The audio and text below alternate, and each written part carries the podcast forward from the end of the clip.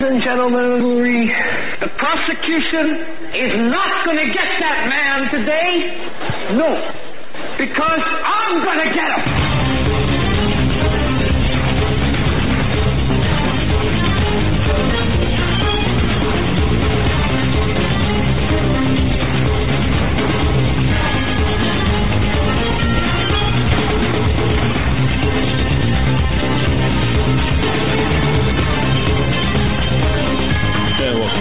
This edition of the Hagmann and Hagmann Report. It is Monday, August 28th, 2017.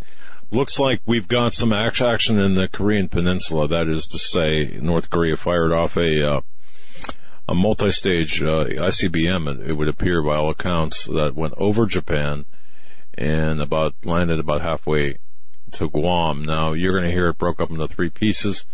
Those look like stages, perhaps. Uh, the information's still raw coming in, uh, but the fact that it went over Japan without interception should be something that uh, people might might just be a little bit wary about. But nonetheless, so that's the news, the breaking news. That's uh, um, of course the flood uh, in, in Houston. We have a new port, and that's port of Houston apparently. Uh, I'm not making a, I'm not being funny. I mean, this is a serious, an extremely serious situation in Texas. We pray for our, our, our listeners down there, pray for everyone down there, uh, in the Houston and everyone that's affected by the, by the flood. But the news that is breaking now is that, uh, North Korea reportedly fired a, uh, an ICBM, uh, perhaps, perhaps 500 plus 550 kilometers into, uh, low Earth orbit and, uh, made it halfway to Guam over Japan, um, un, unfettered, unmolested, and it, uh, the report is it broke into three pieces. However, it, uh, I believe it, uh, separated, uh, it would be like a multi-stage type of uh, situation. Not, uh, again, uh, this is raw information, so it's subject to change. Just letting you know that's what the, uh, the situation is now. We, we've got a great show lined up for you tonight we've got in in studio. Uh, uh, just a fantastic man. I'll tell you what, this guy. You know, I I I, I just I love this guy. I do. Um, T.C. Joseph.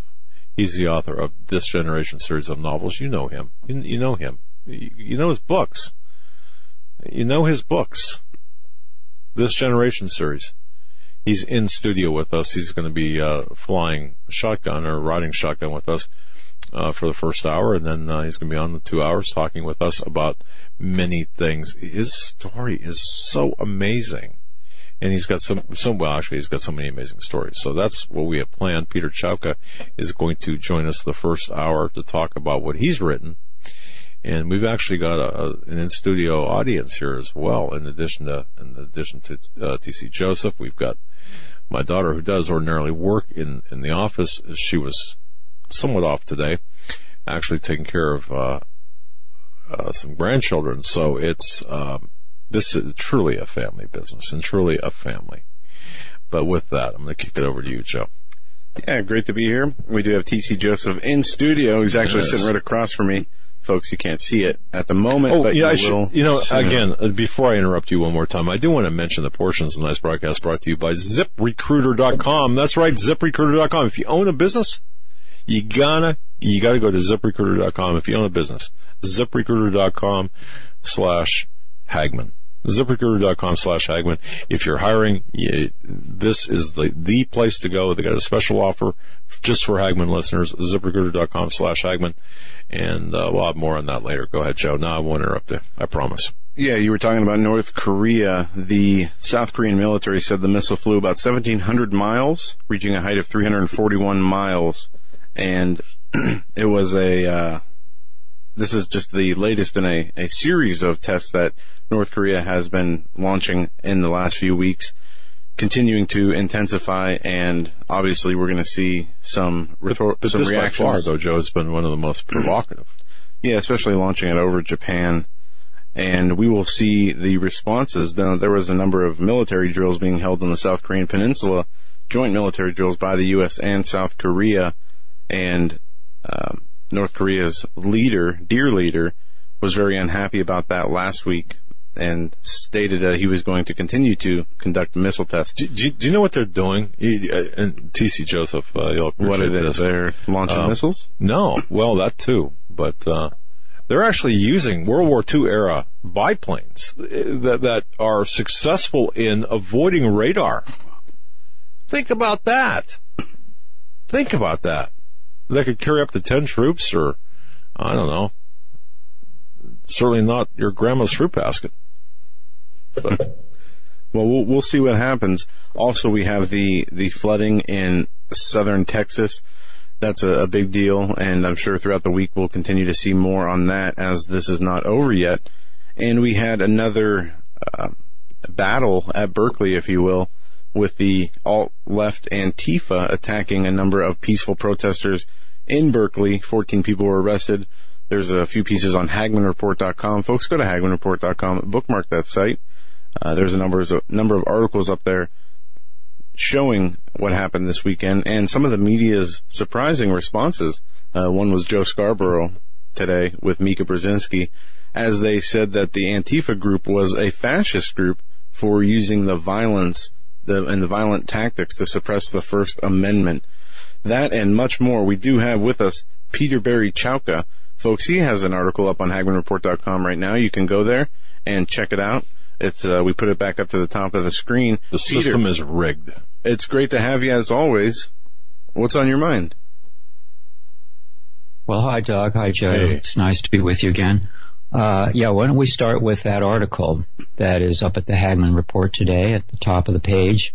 That, And makes, that a- Peter, that, that, that, that made some people, uh, with a blow, I don't know if you got personal blowback, but just the, the, uh, that, that, everyone should read that article. I, I didn't mean to interrupt and I'm going to shut up now, but the article itself just got a lot of response and, uh, wow, just wow. Go ahead, sir.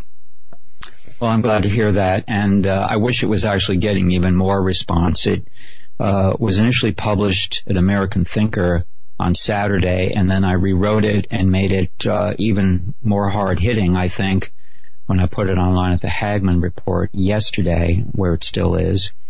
And uh, this story came to me on Friday, last Friday, through a source, and um, what the source revealed was the raw data from the Nielsen company rating surveys. Now, Nielsen, we know, is the company that has been rating television programs on cable and broadcast forever, since the start of TV, seriously, in the early 1950s.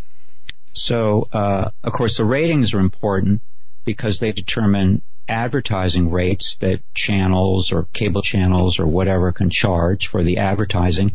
And they also determine how we look at, uh, at, at these uh, networks. The three cable news channels, Fox, MSNBC, and CNN, are now engaged in a war of attrition for ratings supremacy. So it, it's important to see who's on top.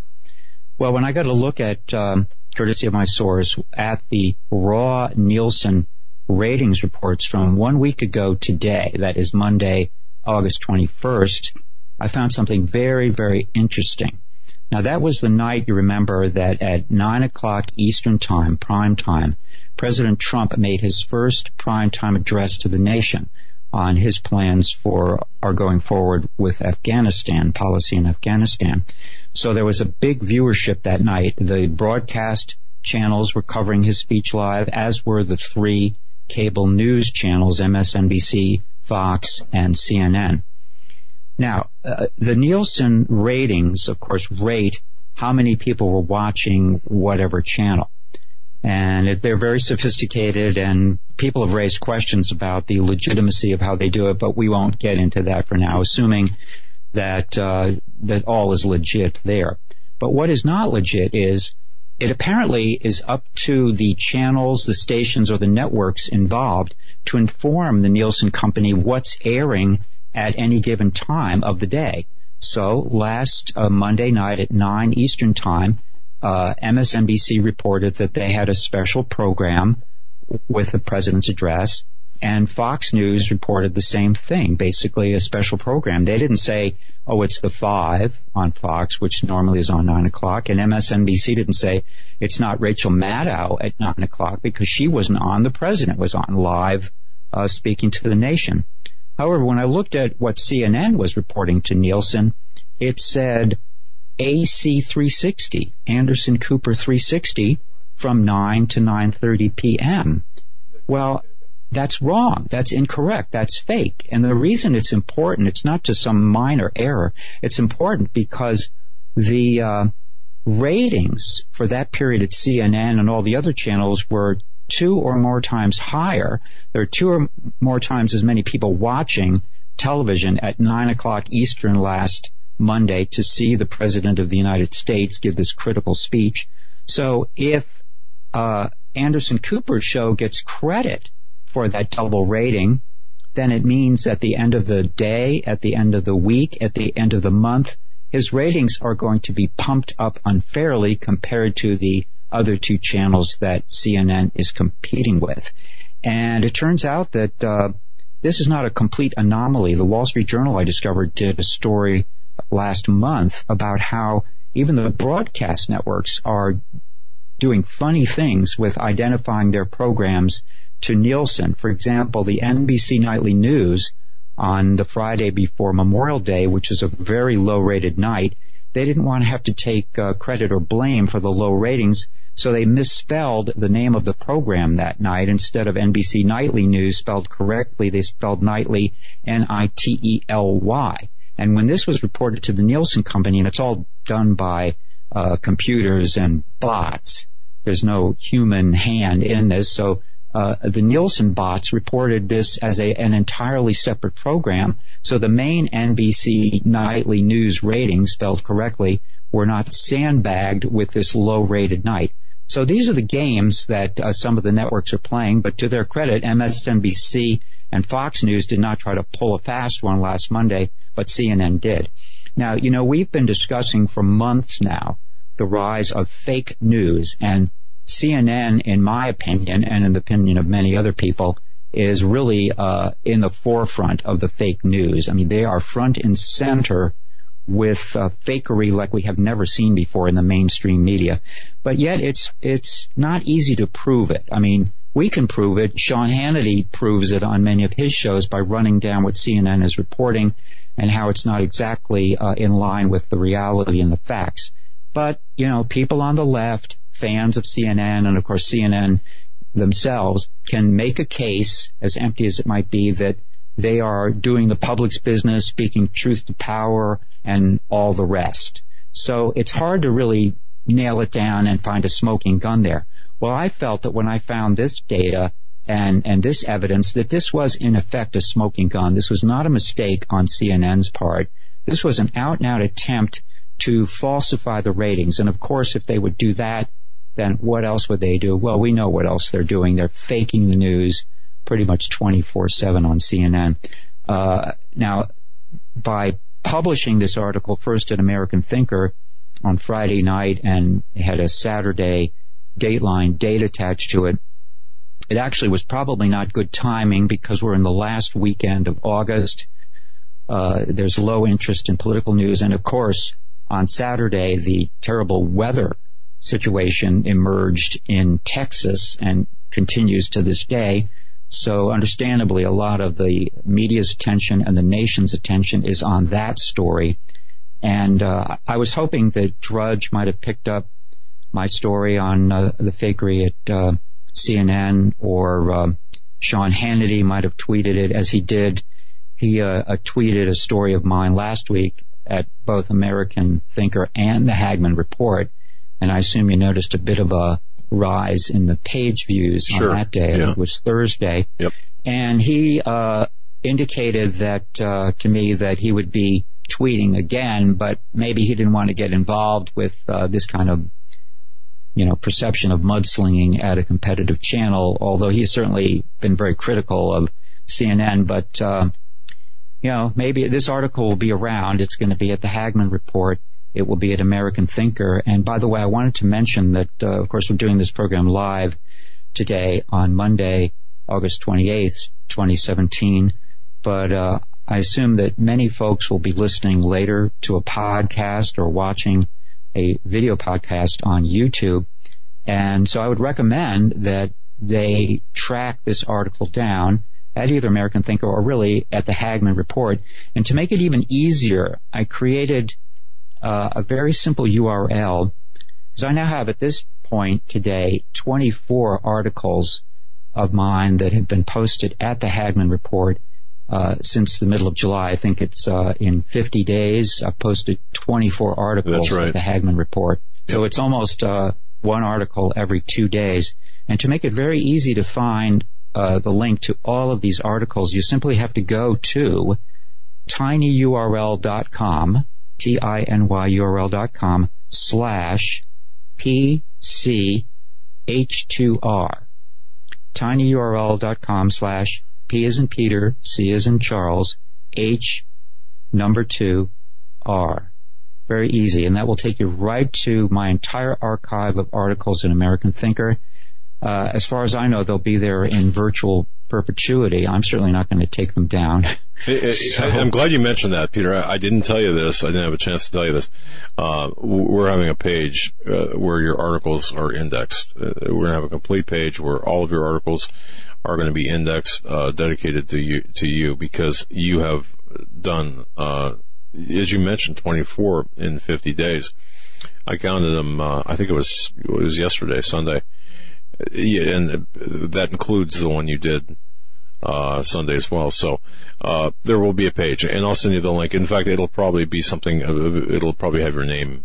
It'll be forward slash with your name, um, your your your last name uh, on there. Great. So uh, just Thank to let you know, it's being worked on right now as we speak. So uh, be, because because of the prolific nature of your writings, and this and and folks, please.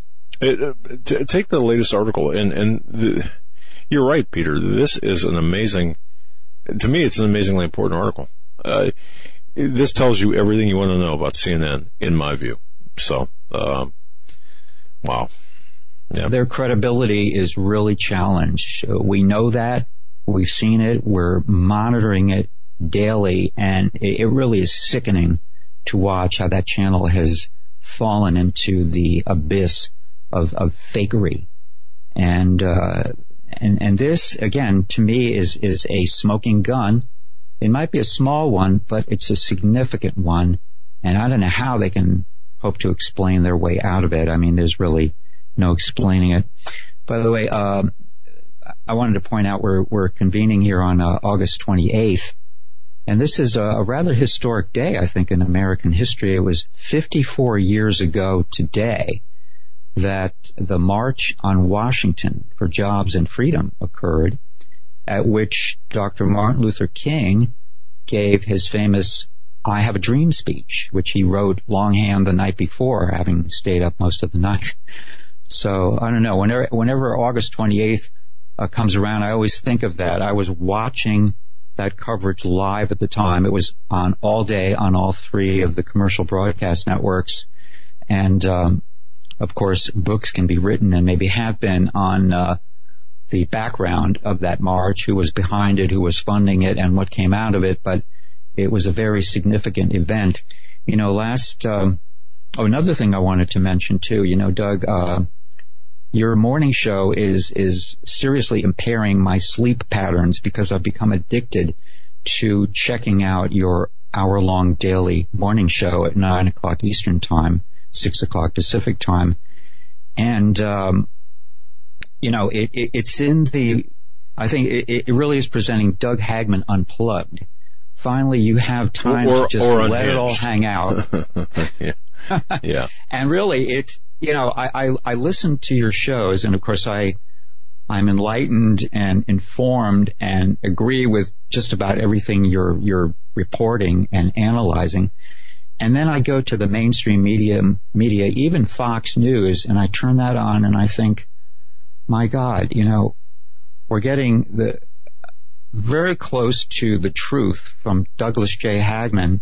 And then we go to the mainstream media, even the best as we consider it, Fox News, and it, it just pales in comparison. And this is how deep the issues are now, how serious they are. And it's like every time I have a, an appointment to do one of one of these shows, I, I start thinking about it seriously several days before because it's serious business we're engaged with here. I mean, we're we're looking at all of this news, this this full spectrum assault on our minds, bodies, and spirit by the uh, shadow government and the deep state.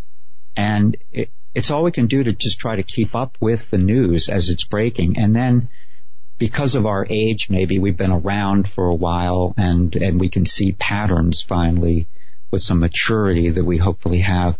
We're starting to really be able to connect the dots.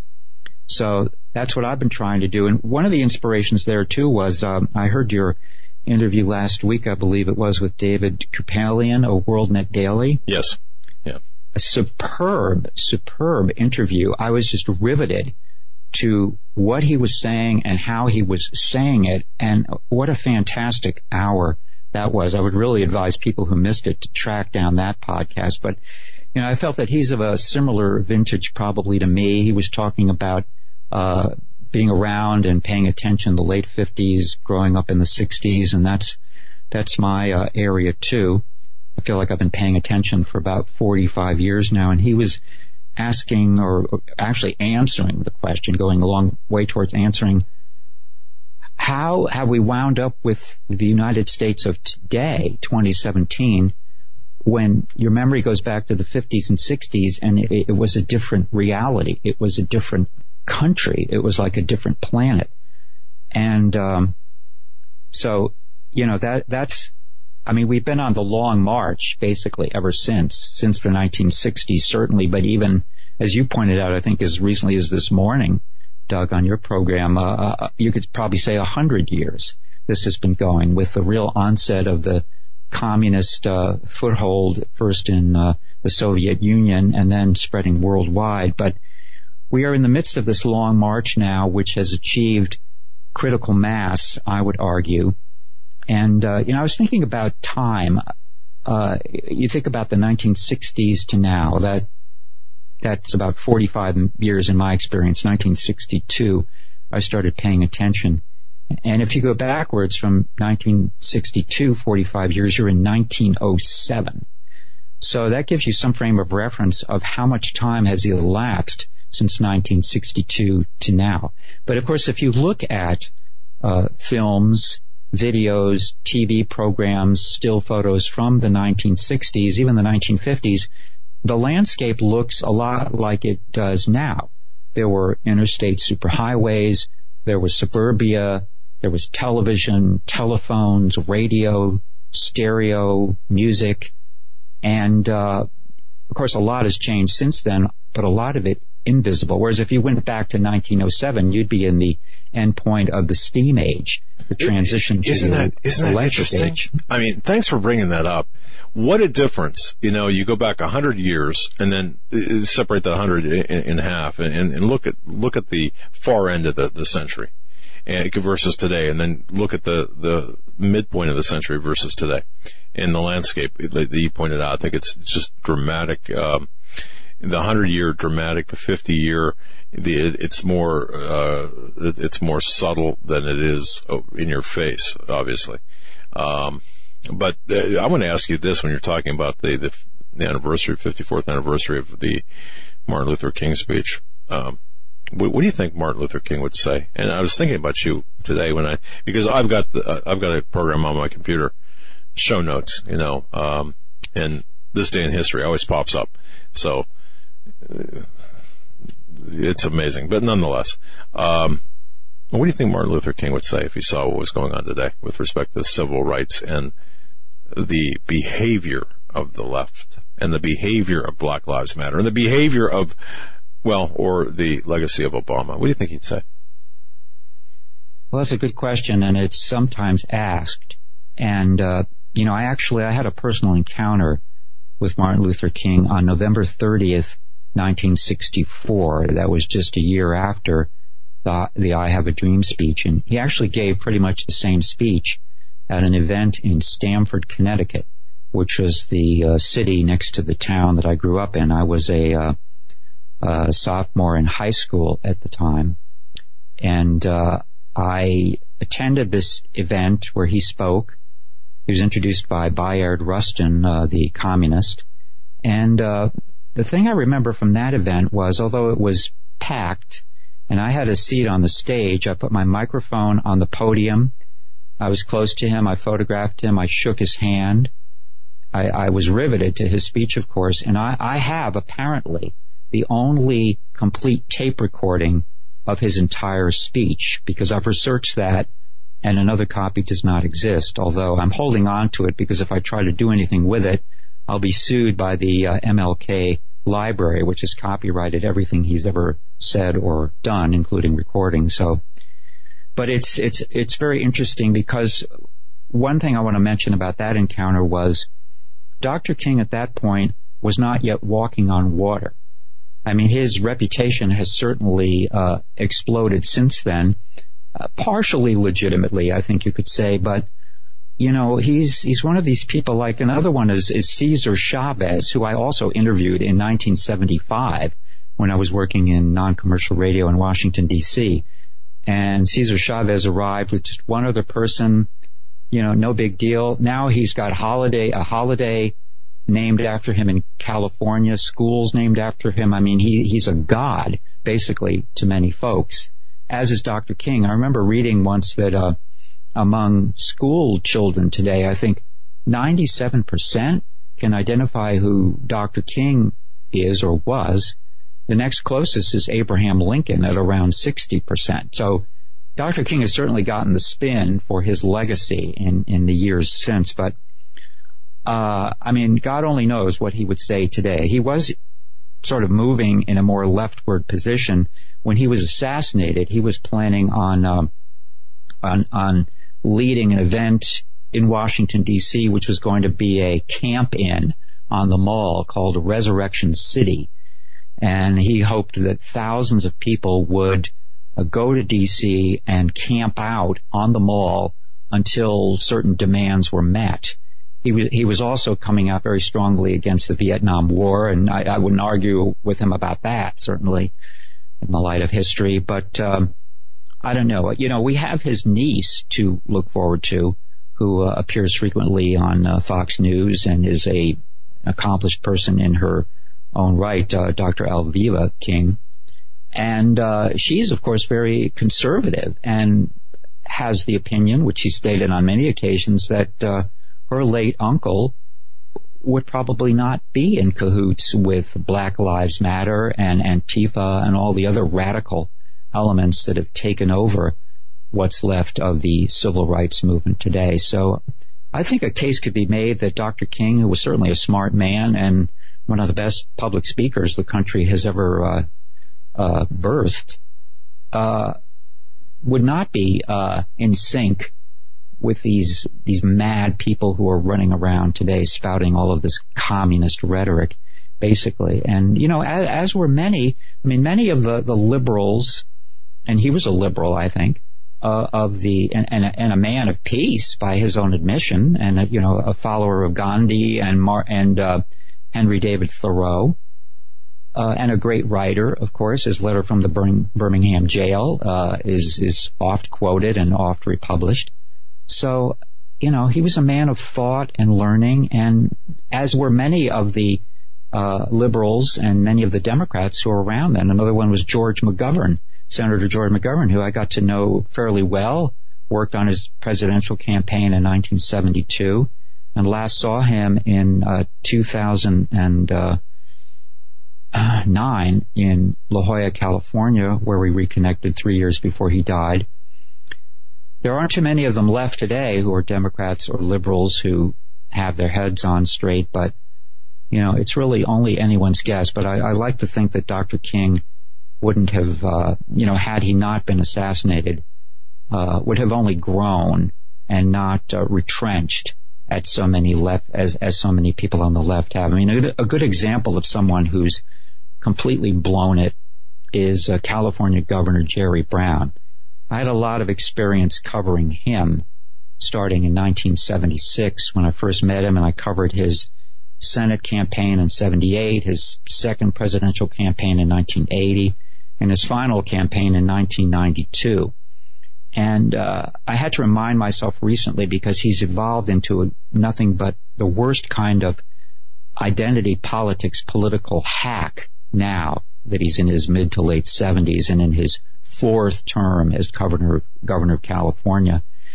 And actually in 1975 and 76, he was a very interesting figure who was like a new Democrat who said things, things like, we have to move left and right at the same time. Meaning that we have to look for issues that will unite the country rather than divide. Whereas now he's simply a hack Democrat who's into dividing and conquering and, uh, you know, open borders advocate, uh, a, a complete and total loss. I mean, I just tune him out whenever I see him. I just can't stand him. But yet, I have many tapes I recorded of him, speeches, complete speeches from 1976, interviews I did with him, three or four long form interviews in which when I read these things today or listen to the tapes today, I say, how can this be the same person 40 years, 41, 42 years later who I was covering back in the day. It's it it really is a commentary on how far we've come, or uh, you know how how we've really fallen off the edge as far as the left or liberals are concerned.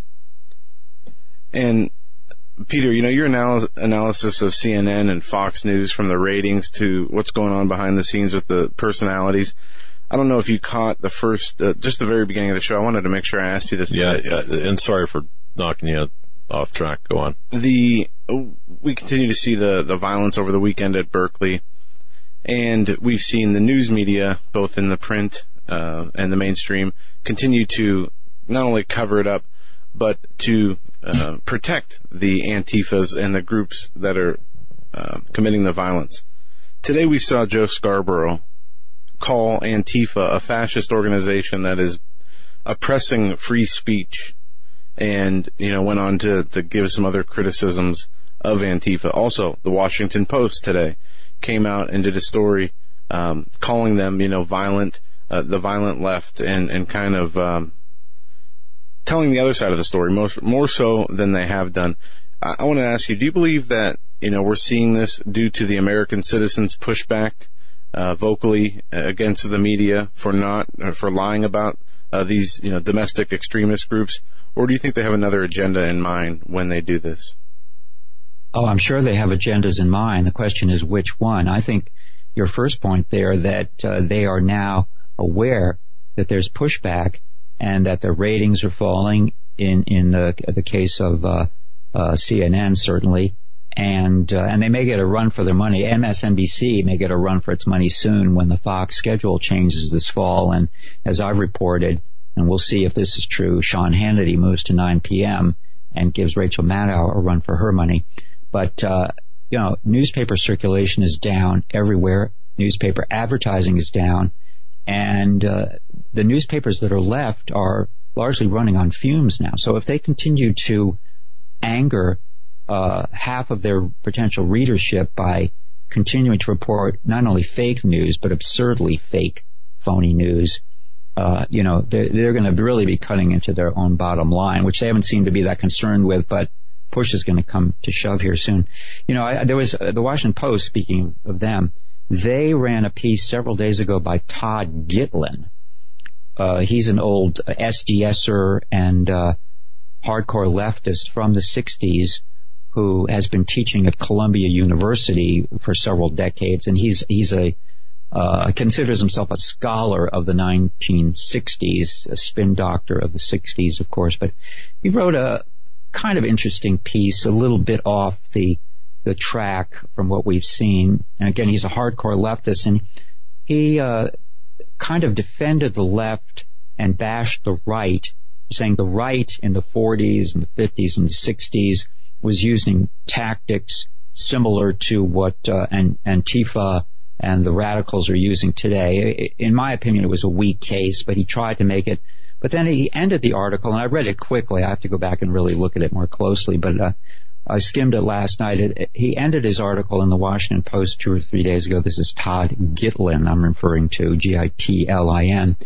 He ended by giving uh, mild criticism to Antifa, and I thought, well, at least that's something, but I don't expect these characters on the left either their vehicles, their venues, their uh, news channels, their publications to really wake up and start uh, reporting accurate news. I think they're just trying to uh, cover their butts at this point and not lose their total audience or total credibility. But yeah, it is surprising. I didn't see that thing with uh, with Joe Scarborough today. That that is a surprise, but. Uh, you know, who knows? Who knows what's going on there? I mean, I, you know, in my three and a half months of reporting uh, obsessively on the cable news wars, and I think I've written 40 articles for American Thinker in that period of time on the cable news wars and Fox News, and uh, quite a few for the Hagmann Report. Developed sources at Fox News, uh, read everything I can in open sources, and uh, it's a story that really is difficult to comprehend what's going on at, in the media today. The media is so centralized and big and rich. Fox News, I think, makes something like a billion dollars a year in profits uh, through advertising and fees they get from the uh, cable providers. And uh, I, I mean, these are really big stakes. So you can imagine the machinations that are going on behind the scenes that we never see, and just the little hints I get from my sources at Fox News. Uh, you know, it really boggles the mind when you, you get any kind of insight. And of course, a lot of it I can't report because the sources are confidential, and to keep them going, I I can't really uh, say at this point what I'm being told and, most and Peter, of the time. Uh, I'd like you to speak to that. And by the way, uh, I want to thank Global Radio Network for allowing us to skip the bottom of the hour break because Peter Barry Chowka has got such great information. But, uh, uh, you know, it's often said now in journalism because, uh, and I've never seen this like this before. Uh, I'm not, I'm not a journalist. I'm an investigator, but I'm, de- I'm used to dealing with confidential sources. All right. So I mean, I get that mm-hmm. whole thing. Um, and I'm also used to dealing with the media to some extent, and and I know that I, I know how the media is fed from from a, an investigative point of view on stories, especially on the local level. But all that said, um, what what in the world? Uh, uh everyone seems to be scared to talk. Uh, um, or I'm sorry, everyone seems to be afraid to give their name uh, when they're mm-hmm. talking to, to, to people like yourself. To me, uh, don't use my name because you know I, am going to lose my job. I'm going to, or worse. I mean, it's that bad out there, isn't it?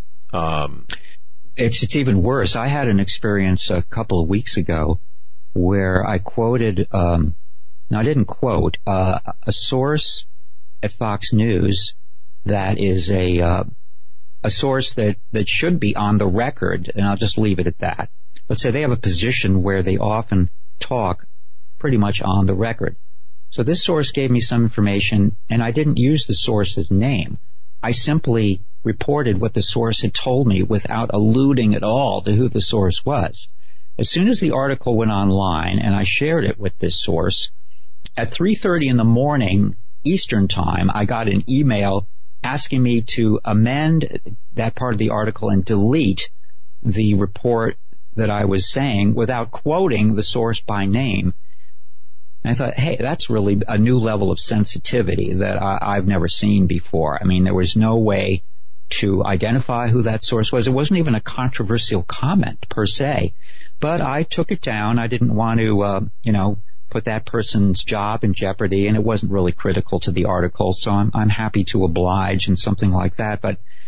You know, that was a learning experience for me where I thought, you know, I, I have not seen it all yet. We're getting into even stranger territory than we have in the past. But yeah, there's, you know, people talk about the 1950s when they bash, uh, Senator Joe McCarthy, tailed Gunner Joe, who I know both you and I have, Doug, have uh, quite a bit of respect for, actually, when you know the true story of Amen, where he was brother. coming from. Amen.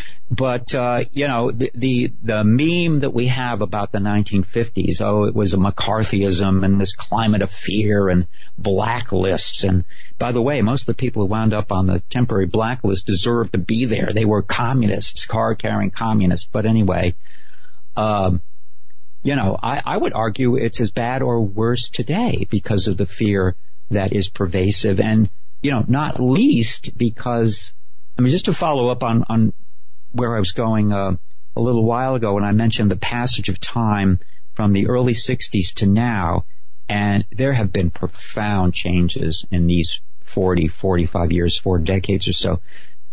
many of which we don't see. And one of the things we don't see, obviously, is the transition from the analog or the electric age to the digital age. And how this translates now, I think, in an area we're concerned with is surveillance, monitoring, and control.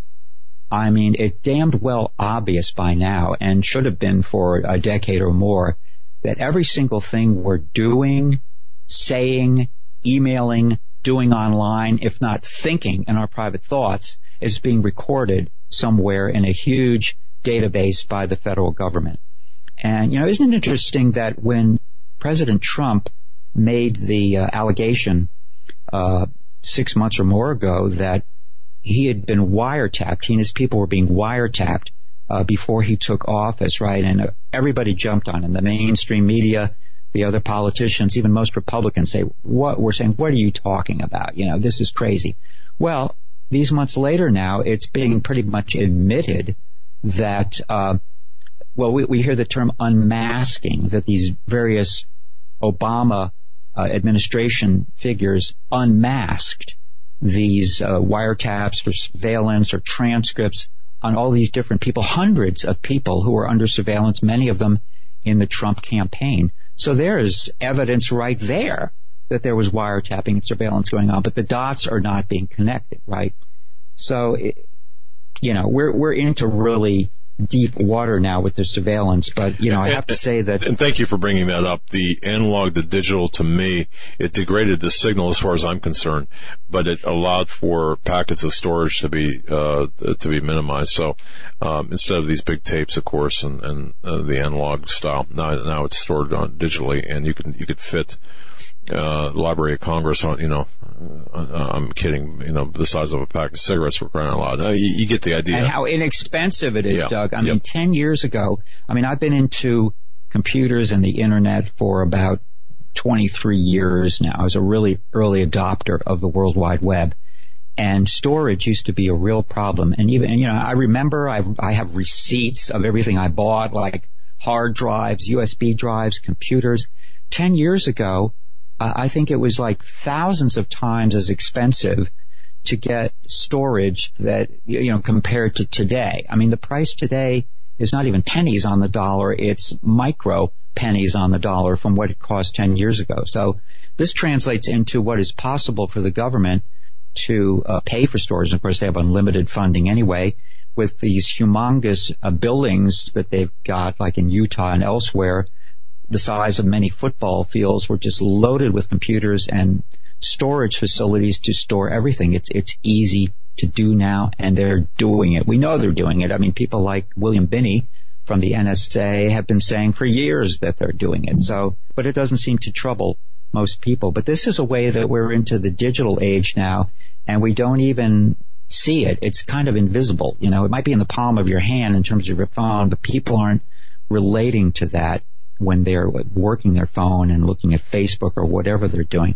And yet, I think this is this this kind of assault on our psyche, our, our again mind, body, and spirit, is contributing to that level of paranoia and fear. We know that we're being listened to and monitored, and those of us who have had to get beyond it because of the work we do are just saying, well, the hell with it. You know, what are you going to do? We're not going to defeat it. They're going to know what we're doing even if we don't broadcast it or write about it or talk about it. So we may as well let it all hang out now. We've got no option left and let the chips fall where they may, where they may. But, you know, for a lot of people, especially when they have jobs to protect, uh, they're not going to go there. They're not going to even begin to think of going there. Peter, we, uh, you know, what we see with these, uh, political rallies, we, uh, just this last weekend in, in Berkeley, what we were just talking about, it was a, a patriot prayer rally. Now, the media turned around and labeled it a white supremacist alt-right rally, which stoked the protesters and counter-protesters to come. We've seen a, a rash of these rallies popping up all over the country, whether it is somebody trying to promote a white supremacist agenda but more often than not, it seems to be uh, just members of the left and or right promoting free speech and being met uh, by these Antifa and uh, Black Lives Matter type protesters. The the latest one was an anti-Marxist rally that had to be canceled in order because of these protesters. Do you think that people should stay away from these types of rallies at least till this stuff cools off? Do you think they should engage in these types of and rallies? the reason he's asking you this is because we had this conversation earlier uh, about about this very topic, and I'm not sure what the answer is. So we look we look to the good looking intellectual out there, our guest Peter Barry Chowka, to to answer that question.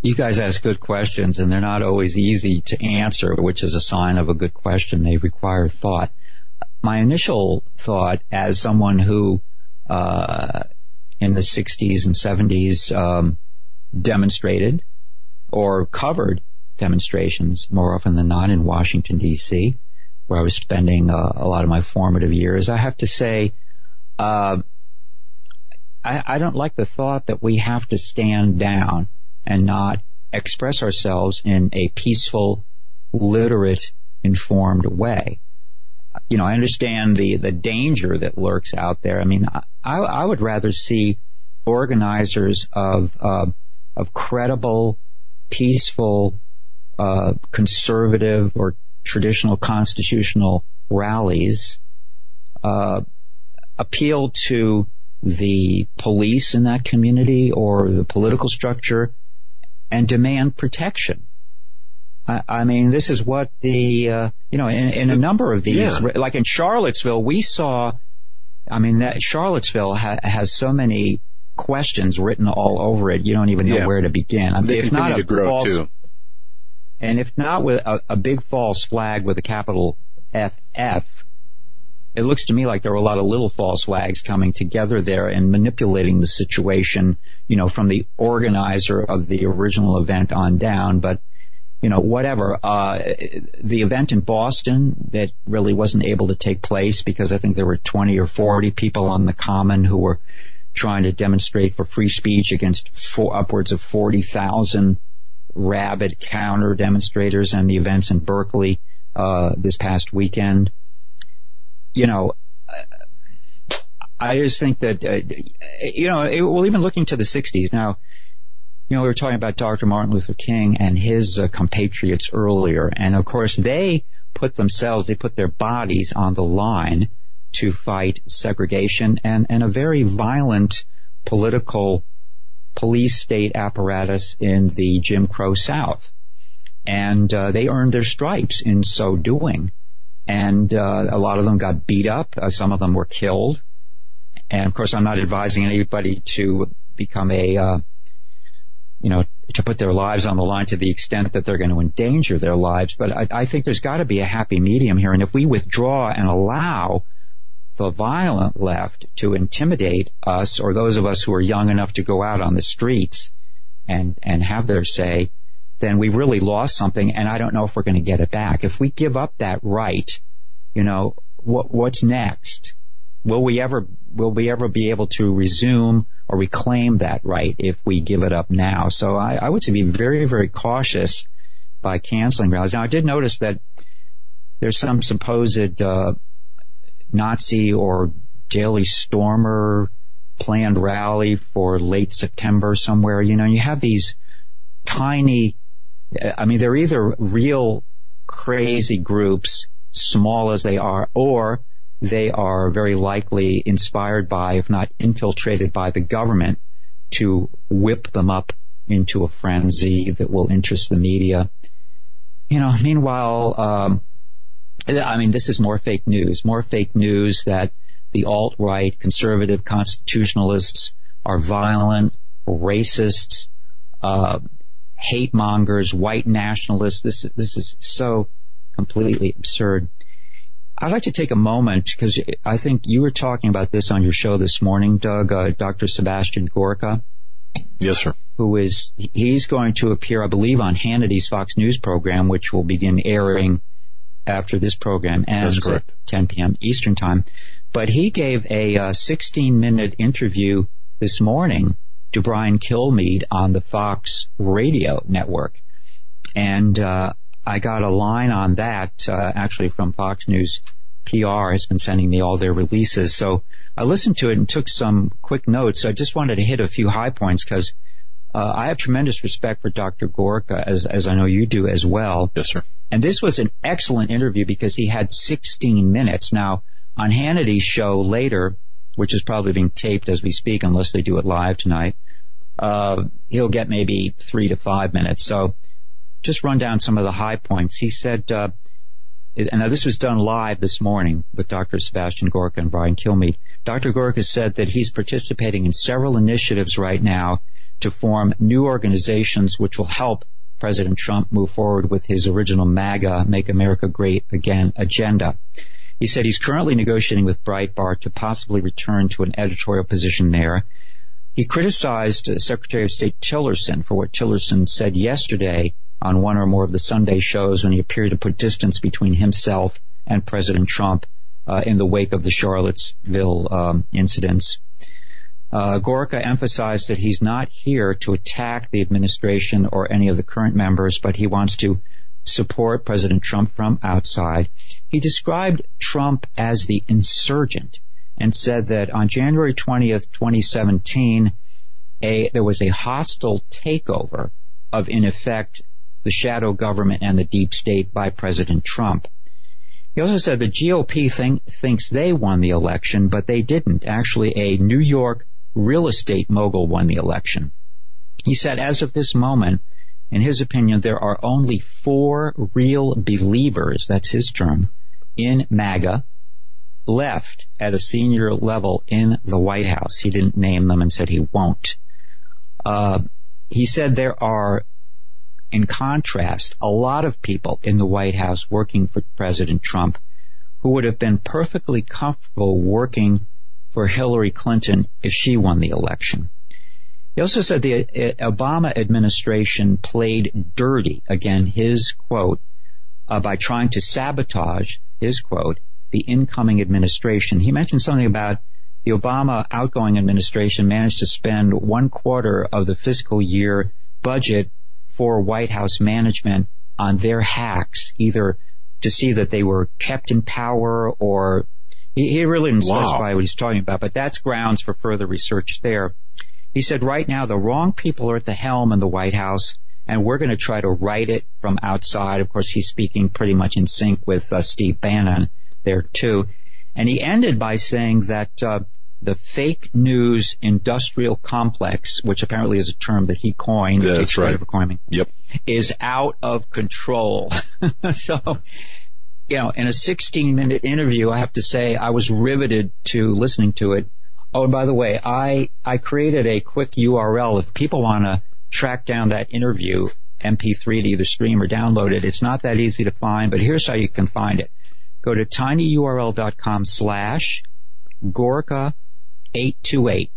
Once again, tinyurl.com slash G-O-R-K-A, the numbers 8 to 8 for today's date. And that URL, that tiny URL, will take you right to the 16 minute interview with Dr. Gorka, which I would recommend to anyone who really wants to get a great up to the minute insight from someone who is dedicated to President Trump and who uh, had to leave the administration's employ, obviously, but well worth hearing and, and studying, paying close attention to. Well, you know, I, I had uh, done the article um, that I began it by saying that, it was not what we're seeing is not like a, a multi-dimensional chess match, as some people want to believe.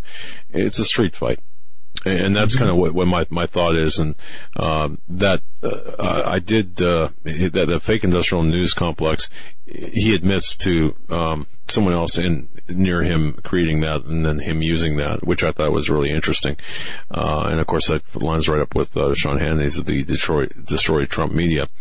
Uh, but the uh, I just think, you know what, uh, I was, again, when I wrote this article, I was thinking about you and Sean Hannity and talking about, uh, talking with Gorka, uh, the, uh, I can almost see the, I just, I can almost see this, this rending of personnel inside the White House. So I'm glad, to, I'm glad to know, uh, the, the item that, that you, if you don't mind repeating that, the office of the or the budget, a quarter of the budget was was spent on keeping um, Obama minions in, in, power or in, in the right because apparently apparently I mean I have to listen more closely to the, interview although he kind of went over it quickly that particular point.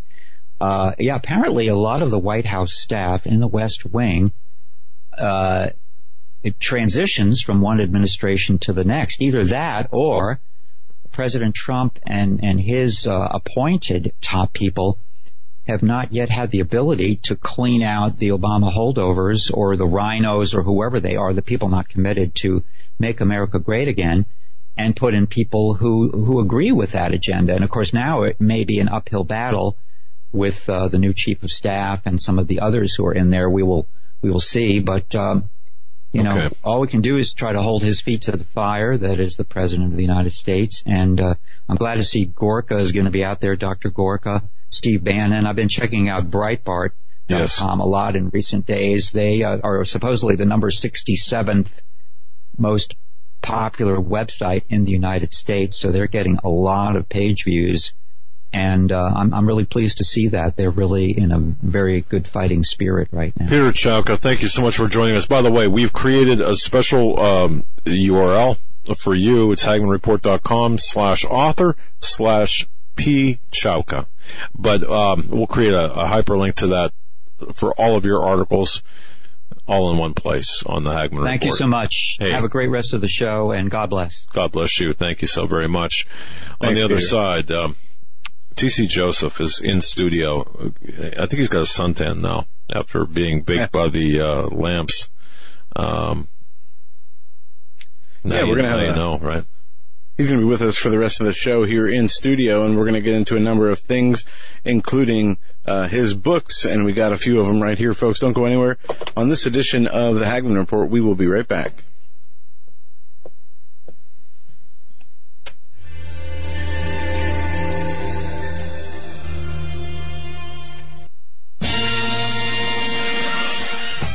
Greenovative.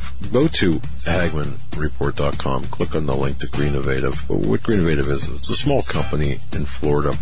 They created something called the GMAG power cell. It produces electricity by adding salt water to this unit that recharges rechargeable batteries. It's the coolest thing you'll ever see in your life. It's really neat.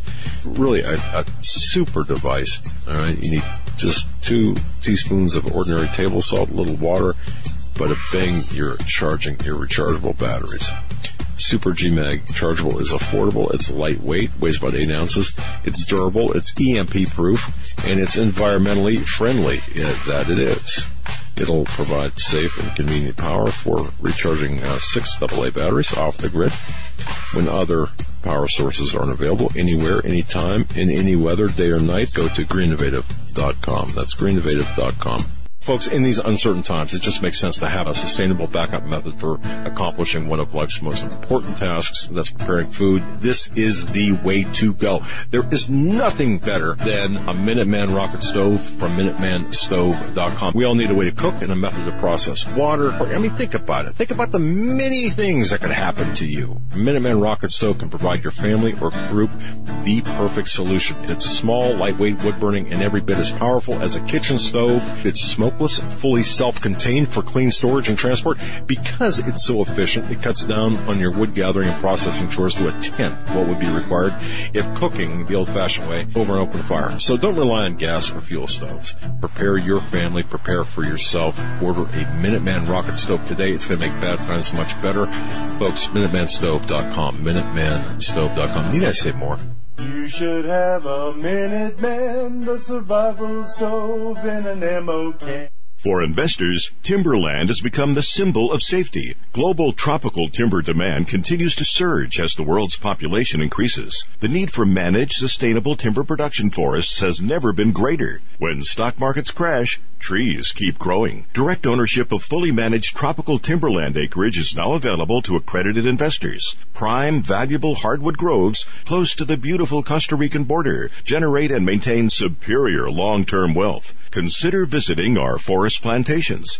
Qualified accredited investors should go to precioustimberprofits.com or dial 855-888-6288 for more information. Call 855-888-6288 or visit precioustimberprofits.com. This announcement does not constitute either an offer to sell securities or a solicitation of an offer to purchase. Offering made by prospectus only. 855-888-6288, precioustimberprofits.com, precioustimberprofits.com.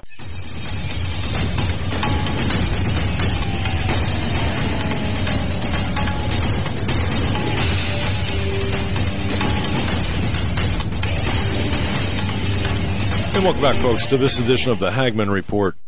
Did you notice we shortened that to the Hagmann Report? There has been a coup. It's Joe months Hagmann. and months. We, at first it was Right. Hagmann, the Hagmann and Hagmann report.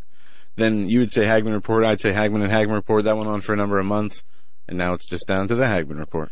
or H2H or HH2 or I don't know how. I don't know anymore. All I know is um, last night, yesterday, uh, a, a, a supporter of this show, but more importantly, a tremendous author, a, a guy who's got a brilliant mind, in my view. After speaking with him, uh, arrived and uh, for a uh, visit, a well. I mean, I, I was looking forward to this visit, and I have not yet been disappointed. His name is T.C. Joseph. He's written three books. It's a trilogy. This Generation series. If you don't have them, you should buy them. Go to Amazon.com and buy them. You can go to thisgenerationseries.com, learn about the books. Three books: Precipice, Pentecost, and Penance. I've got two of the three right here. The third, or the second one, is actually in my neighbor's hands. That's right, my neighbor. But here's the the, the first one, uh, Precipice. Now, we we had dinner last night. We, we got to know each other real well, and Joe and I and John and uh, he's got an amazing, just an amazing story. Uh, he's written an amazing books. He's a brilliant, brilliant man as far as I'm concerned. So he's coming on with us. We actually, uh, Eric actually positioned him in the uh, guest chair, uh, just fresh out of the green room where the uh, uh, everything was catered. Uh, he's fresh out of hair and makeup, and now seated in the guest chair.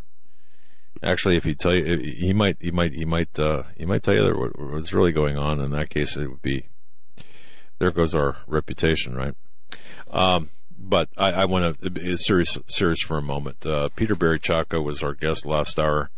We, we, we, because of his fantastic writing, and please, I, I ask you this: there are things going on in the background, not here, not right this second, but things going on in the background that you, you don't quite that we, we can't tell you. We, he alluded to, to one. I think he might have slipped, Peter Barry Chowka, but tweet out his story. I don't care. I don't care if it's from American Thinker or the Hagmann Report. Tweet out his article about CNN. It's going to do. It's going to go a long way, or or publish it on your Facebook. Copy the whole thing and publish it on Facebook. I don't care what you do. Get that information out there. You want to strike back at the deep state. You want to strike, or uh, I'm sorry, you want to strike back at the shadow government, which the deep state is a part of. That's what you need to do um, that article specifically, and then go to American Thinker and uh, attach the Murdoch Boys as well. That's another one. Uh, so having no, I'm I'm not gonna. I don't want to make. Um, I don't want to make TC Joseph wait too much longer. But I do have a couple of announcements. Uh, our our hearts right now are broken, and I mean that. Um, a listener in the chat, uh, 222 mission. Lost her daughter today at 43 years old. Let's all pray for, I mean, please say a prayer for this listener of our show, 222 mission. I'd like to know your real name. Send it in an email. Your daughter's name. I, I can't imagine. I can't imagine losing a daughter. I can't imagine losing a child. An offspring.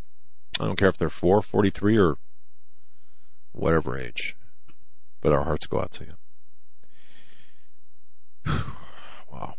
And, um, of course, flooding in Texas, uh, we're keeping an eye on that. And North Korea, that story is going to be hitting the wires, or should be hitting the wires about North Korea firing a, a ICBM. Before we get to TC Joseph, do you own a business? One of the biggest headaches in the world is staffing your business. Are you hiring? Do you know any? Do you know where to post your job? To find the best candidates? The challenge of finding someone that fits the job, it, it's it's a it's a, sometimes it can be a daunting endeavor. Well, this company, ZipRecruiter.com, has made it so easy for you. You're going to thank me. With ZipRecruiter, you can post your job to 100 plus job sites with just one single click. Then their powerful technology efficiently matches the right people to your job better than anyone else. No one does it better. Trust me on this. That's why ZipRecruiter is different. Unlike other job sites, ZipRecruiter doesn't depend on candidates finding you. It finds them. In fact, 80% of employers who post a job on ZipRecruiter get a quality candidate through the site within one, count them, one day, one day. No juggling emails or calls to your office. You just simply screen, rate, and manage candidates all in one place with ZipRecruiter's easy to use dashboard. Find out why ZipRecruiter has been used by businesses of all sizes to find the most qualified job candidates with immediate results. And right now, listeners to this program, the Hagmann Report, right now can post jobs on ZipRecruiter for free. That's right, free. Just go to ziprecruiter.com slash Hagmann. That's ziprecruiter slash dot com slash Hagmann. One more time to try for free. Go to ziprecruiter.com slash Hagmann. You will thank me later. And I, I've heard from a number of business owners who have used this and uh, they love it. They love the ease. They love the dashboard. They love the, uh, in fact, uh, they've used it with success. So ziprecruiter.com slash Hagmann. go there, do it now. You won't be sorry. Joe, I'm going to turn it over to you. As promised, we have in studio guest T.C. Joseph. Again, he's the author of a number of books, and we have a few of them here. Precipice. This is the first book. This is the only one in the series I've read so far. Still got to read the other two. Oh, oh, you you want me to spoiler alert? But okay, no, I'm just kidding. No, but uh, very good books. Uh, and yes, we had a great time uh, last night at dinner, and he's been in studio today for a little bit. You ch- check the feed and check his garb, Joe's garb. No, what? your your attire from yesterday. Oh yeah, yeah. No, but but seriously, we had a great time, man. And, and TC Joseph. Yes, we did, and uh, yeah. and we have uh, TC with us in studio, and he's sitting right across from me. Folks you're going to see him on camera. TC, how's it going? It's going great. Listen, I'm totally excited to be here. You guys are kind of like heroes for me. I've been listening to you for years. And, um, really, uh, seriously, I, a lot of times breathlessly, Doug. Now I have to admit, I do listen to you when I'm on the treadmill, but, but I'm breathless when I'm listening to this, you. These guys are, I'm, I'm so, gonna tell you, he had, yeah, it's cracking up yesterday. So now that you've, you've come in studio and you see how it works, have, uh, has the bar been lowered? No, I'm, I'm more impressed. I'm okay. more impressed. Okay. you know, it's I think really it's Eric the Tech, right? I mean, he just he just raises the bar. He's That's the glue. Yeah, he's the glue oh, that holds man. it all together. See, what you're seeing is all an illusion. Eric the Tech makes it look like you know it's true. I yeah, mean, it's fascinating. Uh, it really is. This is this is a fascinating production you got. Yeah. So listen, my I this is my first real interview. Okay. So um, I, I'm probably going to make you work a little bit more than Chowka did. My God, you just point to him and he goes. He's pretty fascinating. That, that's it, that's what we do. We just say, "Go ahead, talk," and and we just talk among us. No, I'm kidding, but yeah. I, no, they, he's he's just so full of knowledge. It's it's really really incredible to listen yeah, to him. Yeah. Um, so I, I don't know how you want to do this. You want me to explain a little bit about well, who I am, or you know yeah. what? Yeah. Look, if Joe, if you want, to, I mean, yeah, who are you, TC Joseph? I? Yeah, tell, because this he's got a fascinating story, but you know, I I um I grew up in uh in Pennsylvania and I ended up working in Manhattan for 30 years. I was the controller of a of a Fortune 10 company, had about a hundred billion dollars of revenues a year, um, and was happy doing that for for a, a large part of my life. In uh, September 11th, 2001, I lost my baby sister um, in in the World Trade Center attacks and that prompted a, a, move, a move to get out of New York. Although it was probably another eight years uh, before I moved. Um, what happened? My mother had a massive stroke, and I moved back to Pennsylvania to take care of her. And so, basically, what happened then is I started to make up imaginary friends and write them down, and then the books came to light. And so that's how I became an author. Um, you know, I, I, don't, I don't know if you want to get into it, Doug, but the, you know, the 9/11 experience was was very, very intriguing. The story you told about 9/11, about The, the Holy Spirit moving, yeah. you know, I, I know people can relate to that. So if you don't mind, No, I, I'm happy to do it. yeah, I'd love to hear that.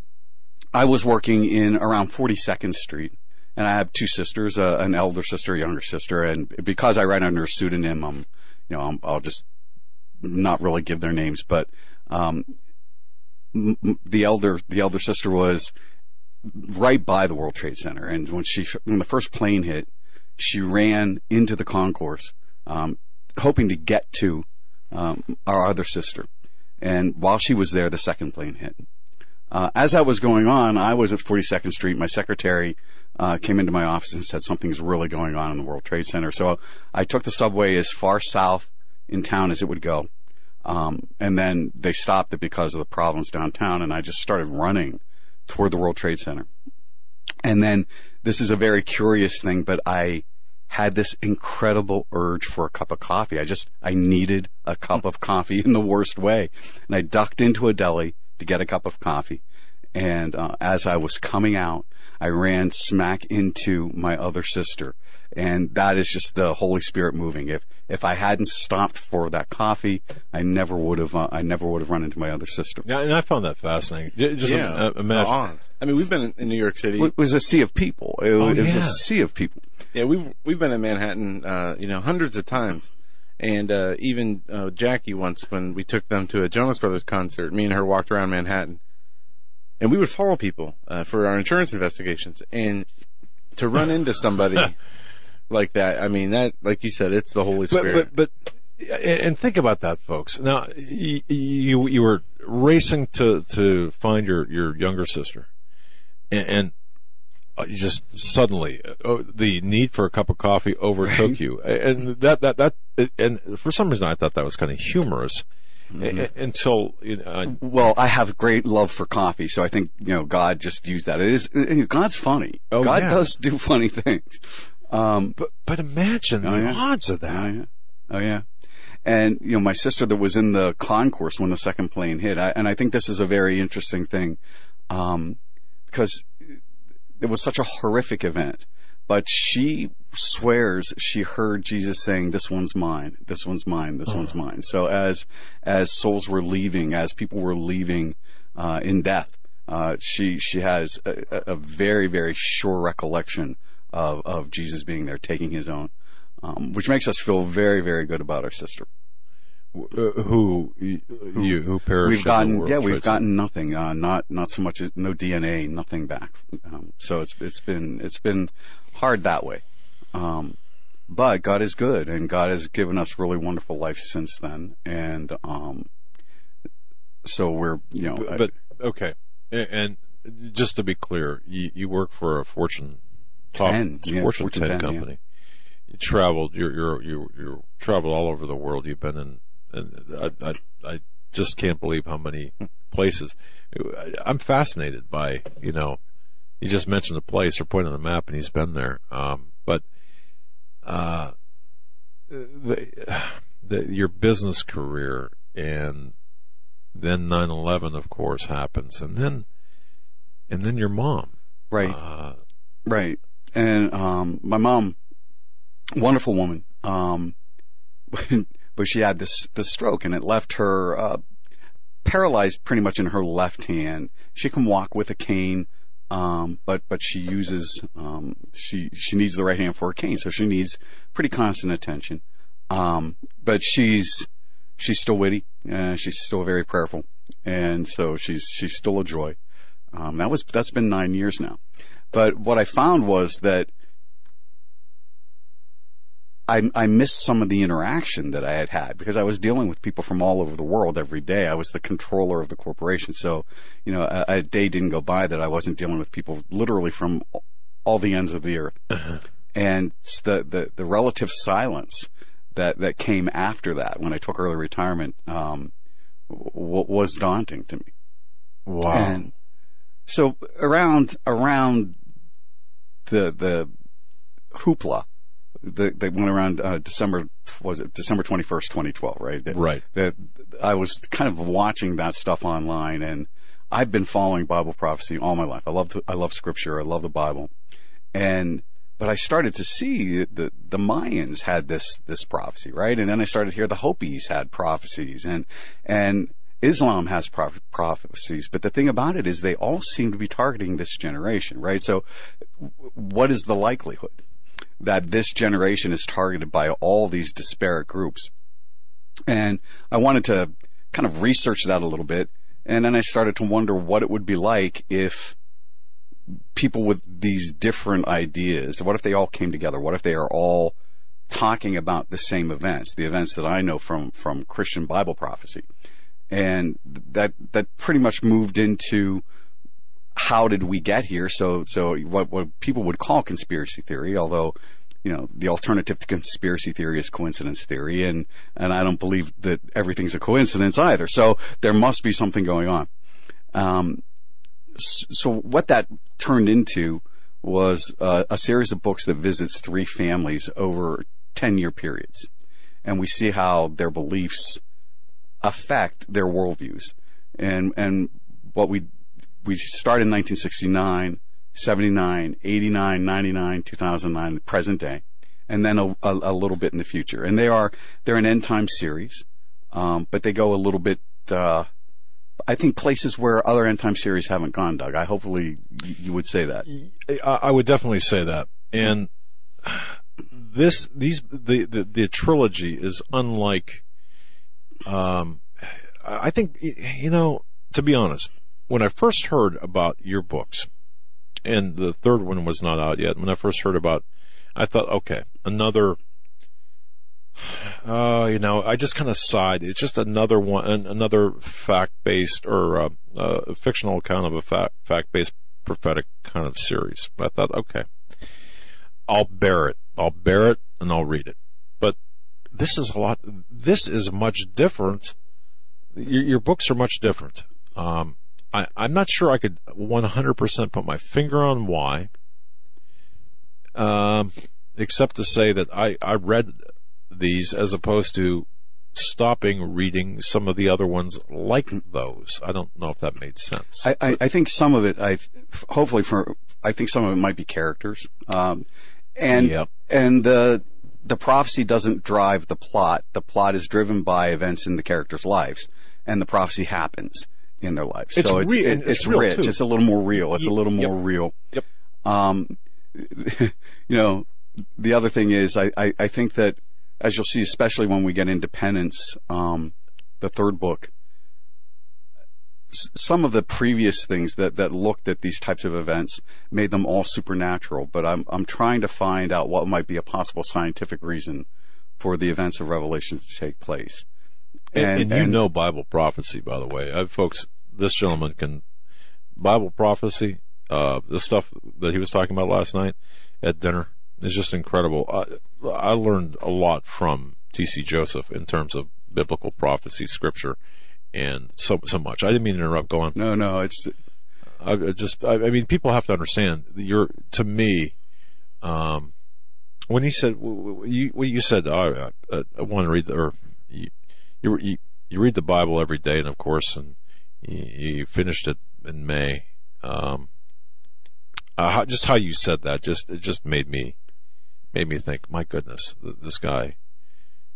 Uh, wow, I just, I, No, it's true. I love respect for it. scripture and, Yeah. and, and I love it for its relevance. And, and people often don't think that the Bible is relevant to today, but it's, it's more relevant today than it probably was a hundred years ago, right? I mean, the, Oh yeah, the, mm-hmm.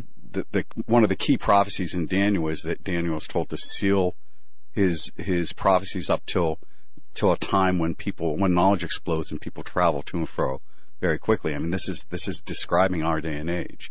And so now's the time when, when the Bible probably speaks more to our day and age than any other time period. And so it's, it's really a fascinating, fascinating book. Um, one of the objectives I had in, in writing the book was I wanted to do the un Dan Brown effect. You know, Dan Brown wrote really, really great books with really great characters.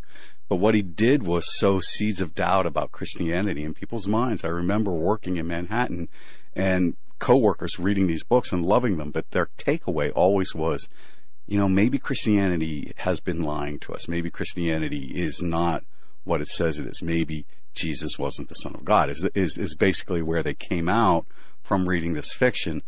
And what I had hoped to do was have characters and plots and events that would that would move people uh, like a, a, a, business person that would they that they would like these novels as well, but but do the reverse, sow seeds of faith, and and hopefully uh, that could come about. I have to tell you, Doug. I mean, my W two from writing last year was four hundred fifty dollars. I'm hoping to go up to five hundred this year.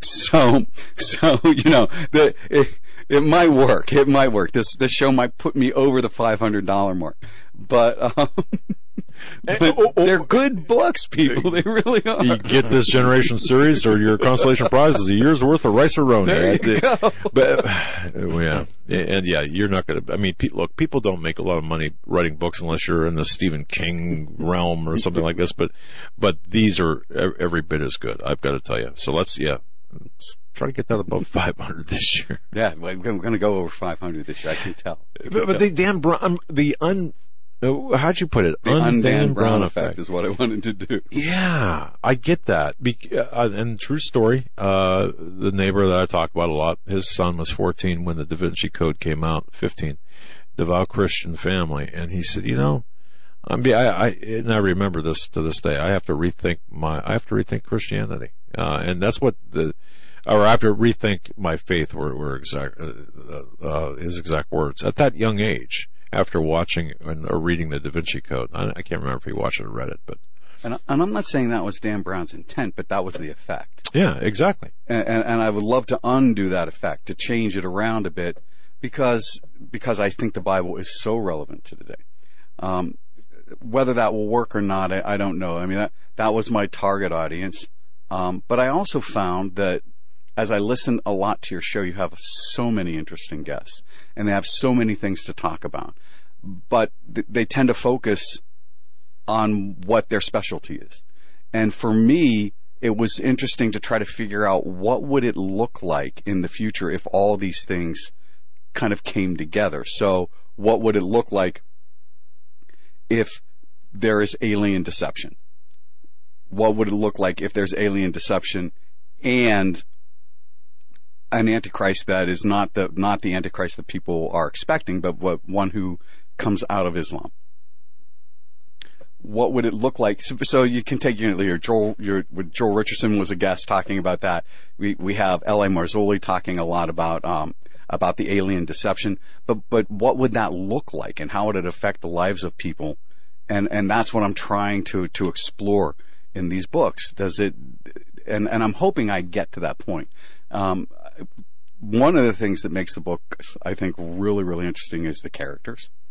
And um, I spent a lot of time last night explaining to Doug and Joe just how uncreative I am. Oh, I'm just man, this guy is a hoot. if you if you knew the backstories, I've... and I can tell some of them, but you know, we one of the main characters in the book is is a young priest named Chris, and Chris is um, he's a handsome priest, right? And and so I need an image to write to. to if I'm if I'm starting a character, I have to envision the character, and then and then everything else kind of takes shape.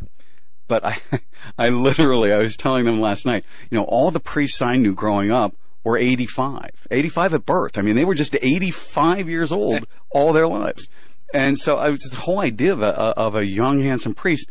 I typed it into Google, young handsome priest and up came a, a, a, a, young man who had been a professional soccer player and had moved into the priesthood. And I'm not going to give his name because I haven't asked if I could do that. But um, long story short, I saw him on an interview on television, and I and I thought, wow, this really is Chris. This is who Chris is.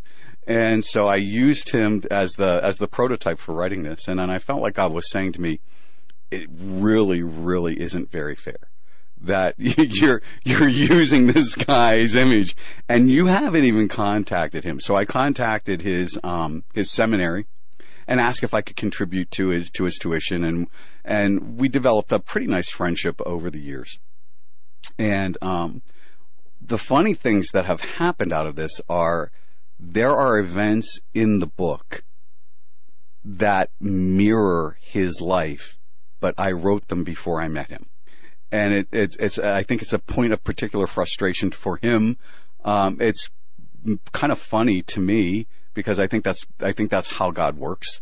Um, but he's a, he's a real character in the book because he's based on somebody who's real.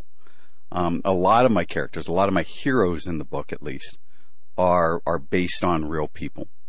There's a character named Gabe in the book who um, who had a really bad drug problem, then a bad alcohol problem, then a bad woman problem, and but he was a he was an aerobic structure. He's a Mr. Fun guy on a um, on a cruise ship until he met the woman of his dreams, and then he changes his life around how how That's that character, amazing. how this character came about was crazy, right? I mean, Yep.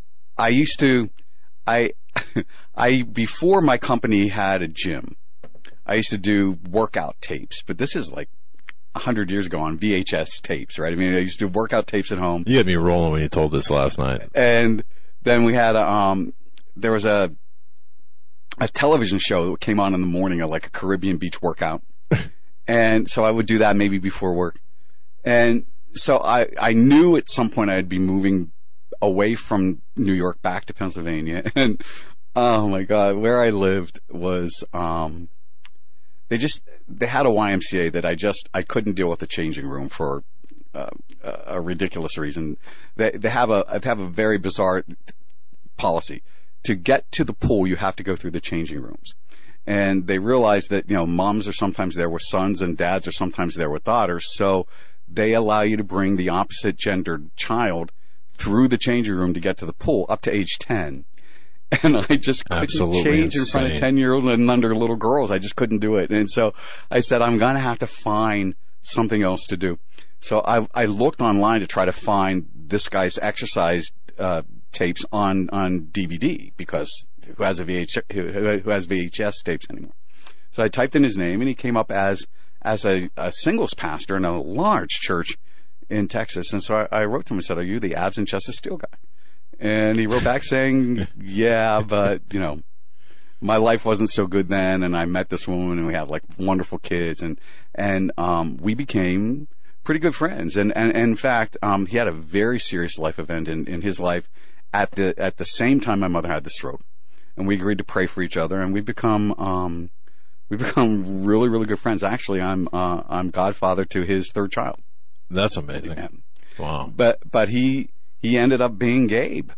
Um, and so I, what I'm trying to do is, but but see, he's a hero of faith to me, as as is the the, the soccer player, right? Because these are men who had pretty much everything. If you're a young guy, you know, and and and you want to have everything, like being on on fitness magazine covers, or you know, being being um, carried off the field in, in a professional soccer match. I mean, you you have everything, right? You have the girls, you have everything you want in life, but you give it up because you fall in love with Jesus. That's a hero of the faith to me. And, and so that's, I think that's why some of these characters are so real. Um, And, and just to be clear, because now you mentioned this, just to go back a little ways, um, and I'm not sure how many people caught this, but you said you were bored, or um, you were bored, and you made up characters or made up imaginary friends, basically, which became the characters, um, in the context of your mom's stroke. yes. Okay, and, and, and folks, I mean, here, here's a guy. I mean, uh, uh, you want a real man? Uh, it's a man who takes care of business, who takes care of business, family business, takes care of mom. When she's down, I mean, T.C. Joseph, he's a, he's a, he's a man's man. To, to, to stop everything and to say, you know what, mom, I'm, I'm, I'll take care of you. And, and this is, it was during that time is the, is what you were referencing, just to be clear. Yes. Right. Yes. Yes. Okay. All right. And, and that's so when you when she was con- as she convalesced, you were at her side, Yes. and and th- this is when the the books were, the characters were were Germinating, yeah. Germ- there you go. Okay, that's amazing. Yes. Okay, And then, so well, actually, but, but while we're here, do you mind if we talk about a couple more people of faith that I have? in the book? please go ahead. Um, there's a there's a priest named Vinny, who he's not a um he's not a main character. He's a kind of a sidekick to to to Chris in the book. Um, it's it's on. I mean, literally, I can't even say that he's fictional at all. This man said things that that uh, the real life person did, and um, this this real life person is. It, it, his name in the book is Vinny Guglielmici. The real life person is uh, Father Michael Guglielmelli, who passed away this June, and it was a horrible thing for his entire entire parish in Hoboken. Um, but this is a man who he he spoke a little bit like a gangster because he was from Hoboken, but that played well in the in the in the Hoboken life uh, of his of his parishioners. But this is a man who every day, first thing he did when he got up was made sandwiches. Anybody who was hungry in the town of Hoboken knew that they could ring the rectory door and he would feed them. Most often they were drug addicts or uh, alcoholics.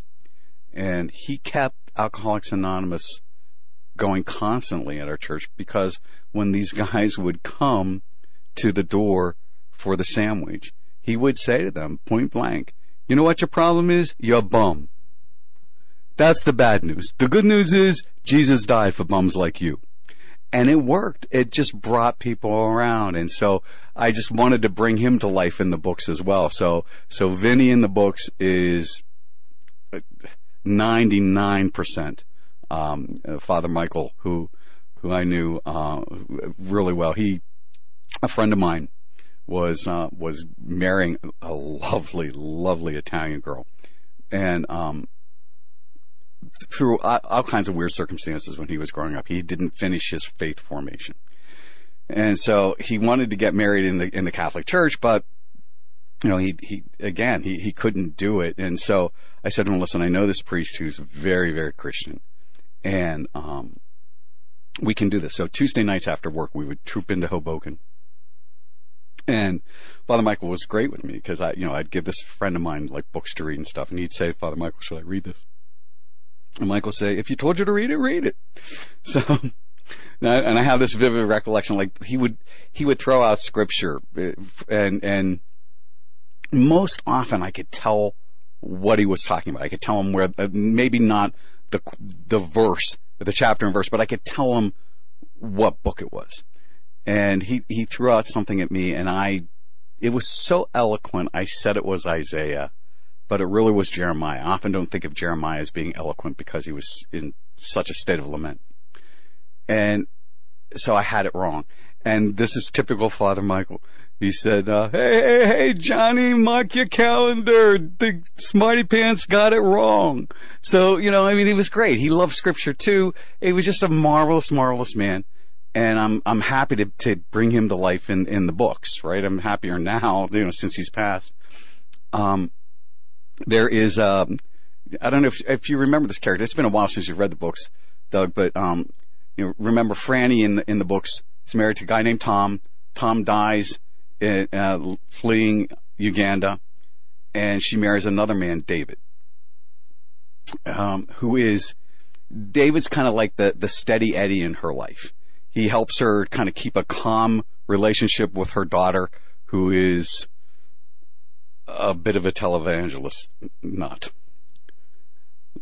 Okay, so so but David is David is based on a friend of mine from that I grew up with, who became this uh, uh, a pastor in in Pennsylvania, and he is wise and kind and just s- such an incredible light to the people in his life, and and and so I tried to bring him to life in the character of David, and then and then there are other things too. Uh, did you did you find? Do you remember Will in the last book, Penance? Will is a little bit of a strange character. He uses a crossbow, and he's from um he's, from a an act, uh, a stage act where he uses a crossbow, but then he, that kind of turns him into some kind of freakish um Yeah, I, I don't know how, how deep you want to go into this. Swiss Guard. Spoilers, yeah, but- yeah. He, he becomes like a part of the Swiss Guard. But years ago, we were in Myrtle Beach on a family vacation, and my brother-in-law and I and, and, and his two kids went to see a magic show. And there was a guy there named Ben Black who did a crossbow act that was just riveting.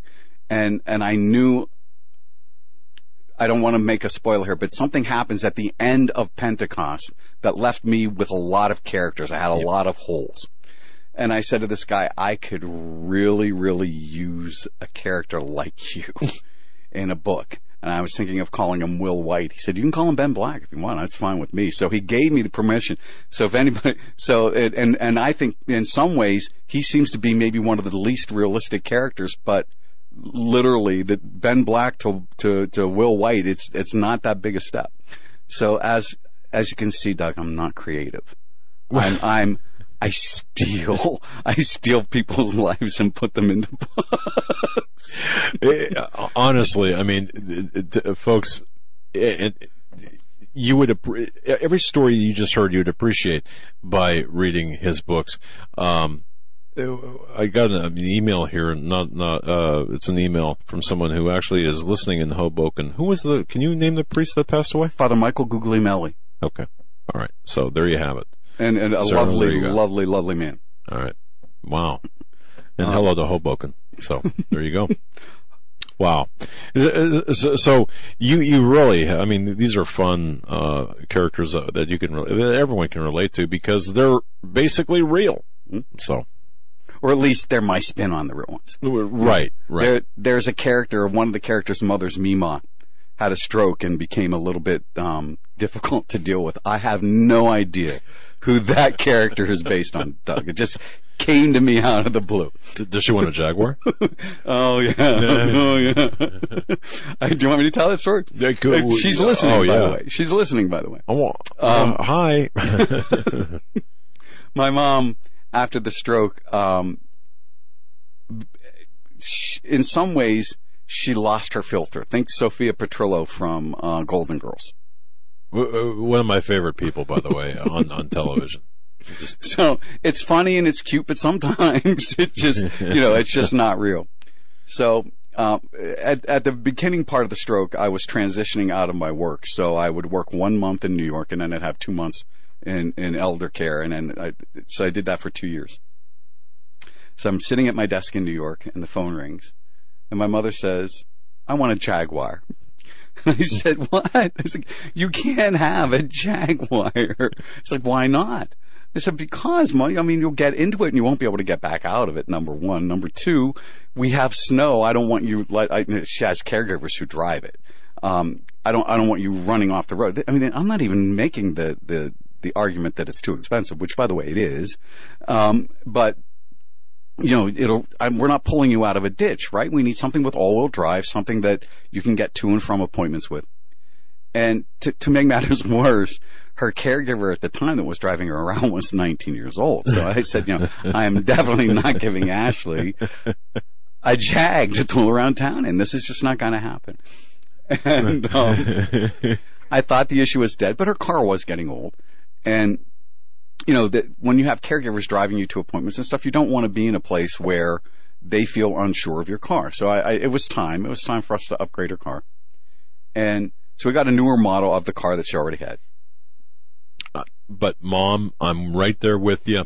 If you're listening, or you could be watching, but if you're listening only, look, I, you deserve a Jag. I, I agree with you. I agree. I think you should have a Jag. You know who else likes Jaguars and wants a Jaguar? This one. I think he carries around a picture of a This one was, 79. this one's a Jaguar? Uh, you know, Yeah. uh, only because I, I know number one, I'll never ever have one. It's the only car I've ever heard you say, I would love, uh, I, I, I, I kid around because I, I want like a. I started out by saying I want a pre 1985 car, one that you know you can roll the windows down. It's got an eight track player, and uh, uh, they, they just got a lap belt instead of you know all those restraints and stuff that don't t- tell you what to do. And and then I figured, okay, I might as well go all the way. I'll, I'll take a uh, like a 1976 Jaguar, and that's been kind of the rolling joke since then. But anyway, So we are at the car dealership. We, my mother has said not one word the entire time we're looking at the new car. We are signing the paperwork. We're getting the keys. The lady that, um, the lady that sells us the car like leans over to my mother's wheelchair and says, so what do you think of your new car? And her only response was, is it a Jag? And that was it. And the lady's like, oh, your mother's so funny. And it's like, oh, you have no idea. But it is a funny story. I mean, the woman is funny. But, and, and sometimes, you know, she'll get confused on things, right? And, and this is kind of sad, but it's kind of funny. And, and I will sometimes put things on Facebook about her, but I tell her when I'm doing it because I don't want to, I don't want to goof on her behind her back Right. but sometimes you just can't resist. I, she was lying on the couch one night and she was trying to tell me, I think that she, she was afraid she was getting, she had a urinary tract infection. But she said to me, I think I have an IUD. And so it's like, mom, sorry, I need to put this on Facebook and then we'll talk about it. And so we do. We have a lot of fun. We have a lot of fun. And, and Mima in the book is fun. But if you, if you look, um, Mima's last moments are pretty heroic in that book. And, um, and my mom's a hero. My mom, um, when 9-11 happened, my mother was in California. She had buried her oldest sister the day before. Um, there were no flights home. Family from California uh, started to drive her back home. They had to turn around in Chicago, and family from Pennsylvania picked her up in Chicago uh, because her nephew had a heart attack and died. oh man. By the time she got to New York, um, she looked at my sister and me, and she said, "You two look like hell. Listen, Jesus loves her more than I do." If he took her, then then it's because he took her. And and that kind of strength, I mean, it's just astounding. Just astounding. Mom, you you need the Jag. I mean, It's not jag worthy, but it is astounding. I, I'm telling you, um, to to have that that faith. I mean, wow, wow, that's a that, that- that's a tremendous story, and, and he and uh, our guest TC Joseph in studio has many more like that. Uh, isn't this fascinating? And, and look, I don't often say this on on the on the show, or I don't often say this, but I, I really think that uh, my goodness, God is good, you know, in so many ways. And uh, ah, man, wow, what a strong lady too. Yes. What a strong lady. Yes, in fact, you know, she said to me, oh, I would say maybe a year ago now. She said to me, you know, the rapture is your great hope because I'm not going anywhere. so, Oh, I, I hope everyone got the depths of that that statement. Okay, indeed. Well, we we've got about uh, oh we've got time. I was going to say I, I was, was looking at the clock. I, I can't see. Here we have uh, 14 minutes or so. Yeah. Oh, okay. Somebody took my uh, big numbers away. So. Hey, TC, while we're talking, well, you just mentioned the rapture. What's your position on the rapture? Oh no! no, no, no, we can do this. know. We can do this. wanna. Okay. Um, I'll tell you what my position on the rapture is. I hope for it. I have some stored food just in case. Um, you know, I and and I don't I don't want to say just the rapture. I want to talk about end time events in totality. You know, the prophecies are given are, are, are pretty specific, but they're not all inclusive. And I think that's because God does not want to tip his hand to Satan. Right? So we get, we get a lot and, and, and we get more than Satan because we can see it through the light of the Holy Spirit. But one thing for sure that I can tell you is the end won't go down the way I wrote it. And it won't go down the way anybody else did either because we don't know all the facts. So I'm open to both possibilities is where I'm at on that. You know, I, I was talking to your dad last night and I said, you know, one of the things that really, really concerns me is when Jesus says, when the Son of Man comes, returns, will he find any faith on earth? The, the verb that's used in that, or the, the way the question is asked, and in, in ancient Greek and Koine Greek, you could ask in three different ways. One, in- expecting a positive answer, one expecting a negative answer, and one saying you just don't know. And the the way the Greek is written is is equivalent to him saying there will be no faith left when he returns. so if there's no rapture, that would say to me mass martyrdom. Um, Yeah. And, and that's that's that's scary in its own right. If in the books, I took I had to take a stand, and the stand I took was that um, I, I wanted to go with the most hopeful, although you know there are, there are good arguments for both cases. So. So, I, so does that does that make sense? Oh, absolutely I have water. I have food. I need ammo, guys. I don't have ammo um, because I I can't see. Only only a jerk would put a gun in my hand. So, but but um, but other than that, you know, I I, I have the things because I, I want to be I want to be ready in either event. But I'm But really, I- I- really I think praying the- for a rapture. I think the but the way he explained it, I can relate to that. I can relate to how you um how you explained it Yeah. about that particular verse and and really think about that. And the way I believe uh, is, is similar to what you said. I hope. I mean, who wouldn't want there to be a rapture and to be taken Oh, off this, this horrible earth, um, you know, without having to go through the tribulation and the persecution. We're just But plain at the same time, the way you described the, the mass martyrdom, from what I read in Scripture, uh, that's exactly what's going to happen. And you know, And- and these are the people not- who, during the tribulation period, are are this this great multitude of people clothed in white. Um, you know, as the Lord says in the Bible, um, I think it's right before the sixth seal Right. is opened, where it says, you know, uh, how long until you you know you avenge Right. uh, right. and he said till the rest are are, Are killed. The for- number's complete. yeah, The number's So- complete. And, and it's not that people. uh, It's not pockets of people left, like you know, five or six. It's no one. That's that's what we can imply from what Christ said, um, and that's scary to me. Uh, Yeah. That's that's really really really scary to me. Um, but you know, the, how, I, I don't I want to say this the right way. It getting back to what Joe said, it won't be such a lovely world anyway. Maybe leaving Right. it won't be so bad. Really, I mean, so, but but you know, there are there are there are a lot of um, there are a lot of ways to look at that. I honestly, I honestly, honestly believe that we are coming into a weird time. I, you know, I mentioned this to Doug last night. Um, we, if you look at prophecy and fulfillment, the way it related to the life of Christ, and what we've seen so far, the the the closest literal interpretation of the prophecy is what happened. So so you know it, when when prophecy speaks about Bethlehem being his birth, that's where he was born. He was born in Bethlehem. It wasn't it wasn't a it wasn't conceptual. It wasn't uh, a metaphorical thing. He was born in Bethlehem. Um. So when John in Revelation says he saw a sign in the sky, and it's the lady giving birth, and we're coming upon that in on September what twenty first through, 23rd. through the twenty third. Okay, September twenty third of this year. It gives me great pause because from my knowledge of Scripture, that would probably be ma- one of the best ways to interpret it.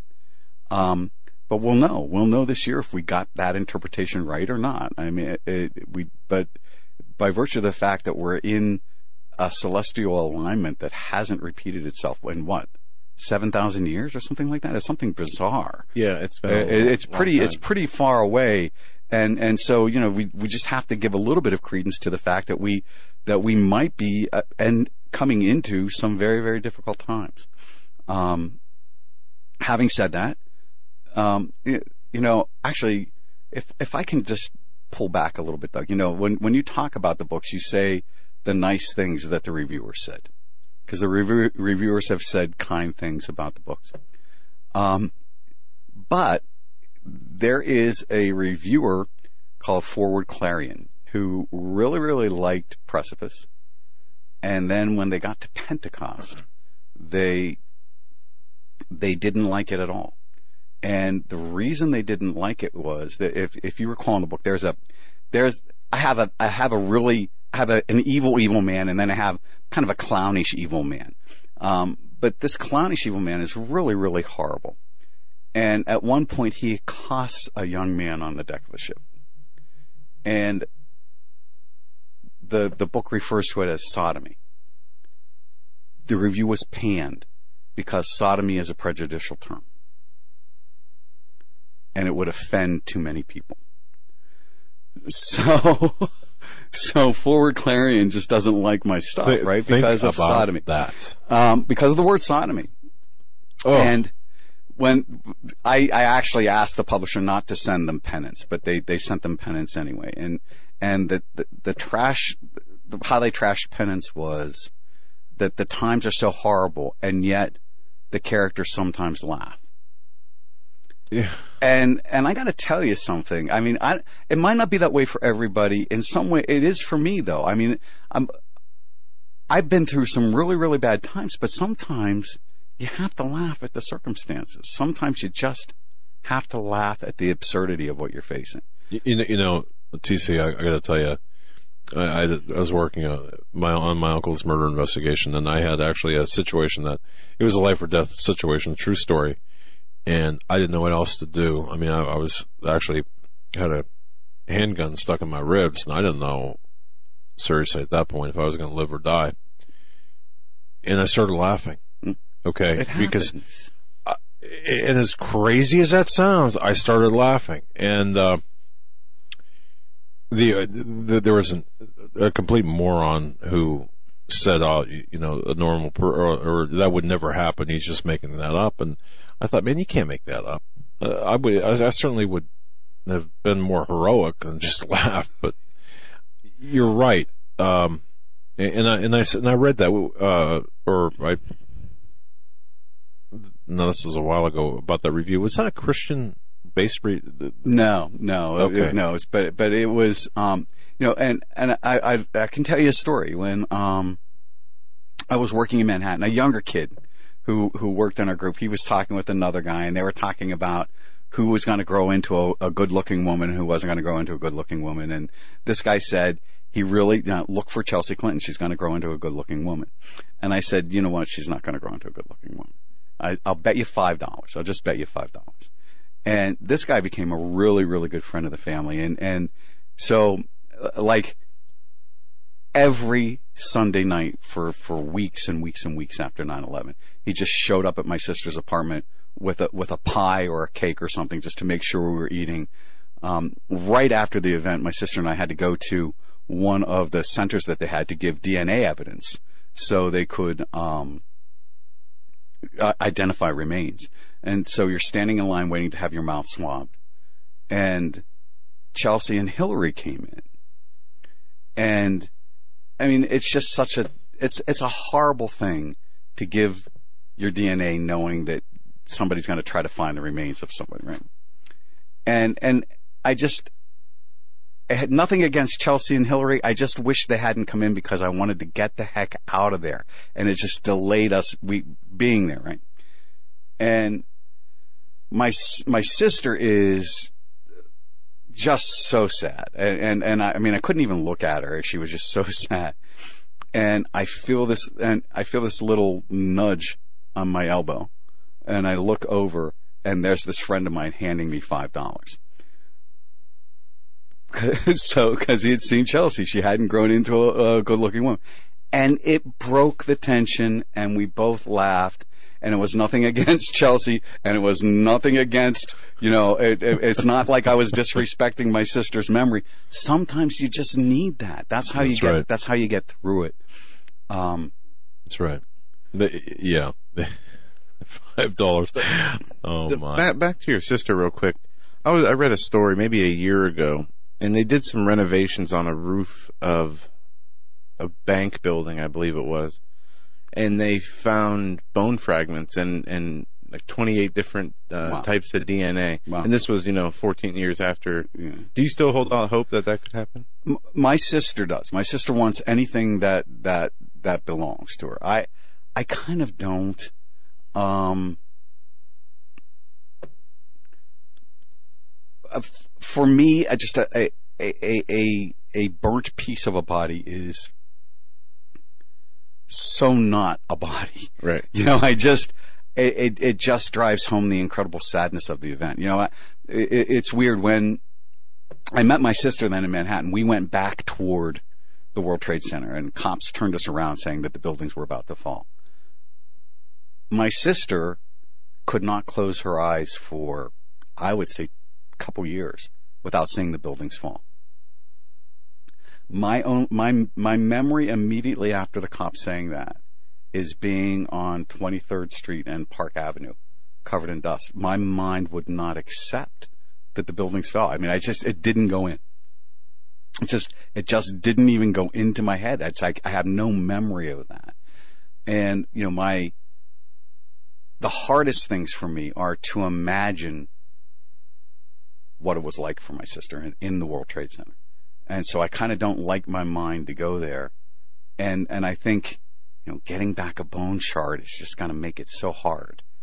But I mean, obviously, if they find it, we want it. But but but I really hope we don't find it. Yeah, that's a that's a pretty incredible story, and to think, you know, um, what it was like for those people in there. I mean, we have no idea, and so many people lost their life that day. It is, you know, absolutely tragic, and the fact that we still haven't had a a real investigation into 9/11 and all that was involved in that uh, is just astonishing to me. And what we're coming up on the 16th, 16 year anniversary, yeah. just uh, in a few days. In a few days, time does go by fast, folks. We are up against our top of the hour, bottom of the hour network break.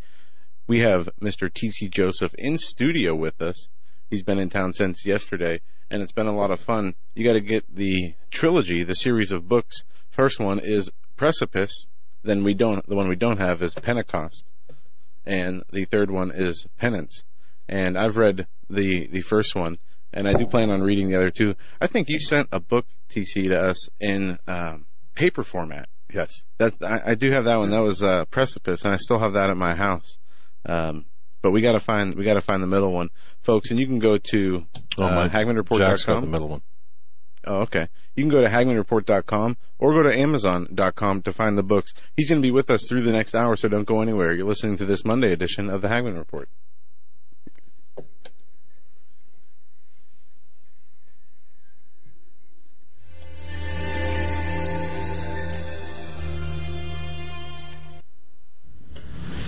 Just what kind of thriller predicts the future? In three days in the belly of the beast, Daniel Holdings wrote about the God particle before CERN actually discovered the God particle. In As the Darkness Falls, Daniel wrote about an Islamist terrorist confederacy that rose up out of Syria and declared a caliphate three years before ISIS was ever heard of. In his newest novel, Between the Veil, Daniel talks about a space between dimensions where supernatural beings can walk. He says that these novels are a warning from the Creator to his creation. Will war come to America? Will the world's economies collapse? Are we looking at increased earthquakes and volcanic activity? Will the United States fall into civil war? You can find all of Daniel's work at his website, danielholdings.com. That's danielholdings.com. All of these things and more are talked about in Daniel's books. To find out what's coming next, go to danielholdings.com. Worldwide demand is making coconuts one of the highest yielding cash crops available today. Coca-Cola, Pepsi, and many high net worth individuals have invested billions of dollars into coconuts for strong growth and solid long-term income. Yields could be as high as 18% or more per year. Capital appreciation and exceptional income for up to 60 long years would be an absolutely brilliant investment to pass on to future generations. Diversify wisely with direct ownership of fully managed coconuts on prime farmland close to the beautiful Costa Rican border. For more information, qualified accredited investors should go to profitsincoconuts.com or phone 855-888-6288. That's 855-888-6288. This announcement does not constitute an offer to sell securities or a solicitation of an offer to purchase. Offer made by prospectus only. 855-888-6288 or visit profitsincoconuts.com. Profitsincoconuts.com. You may never look at your city, town, or its people the same way ever again. Stained by Blood, a murder investigation based upon a true story by private investigator Douglas J. Hagmann. Using the character Mark Stiles, Hagmann takes you on a journey behind the scenes where the homicide becomes secondary to an underworld of satanic ritual abuse, child abduction, and even mind-controlled experimentation. For five years, a brutal killer remained on the loose, free to kill again. As Mark struggles to navigate the maze of bizarre twists and untangle a web of deeply hidden secrets kept by some of the most powerful and influential people in his community and beyond. Stained by Blood. Order your copy of this engaging novel today at HagmannandHagmann.com and click on the link. Stained by Blood at HagmannandHagmann.com and click on the link. Stained by Blood.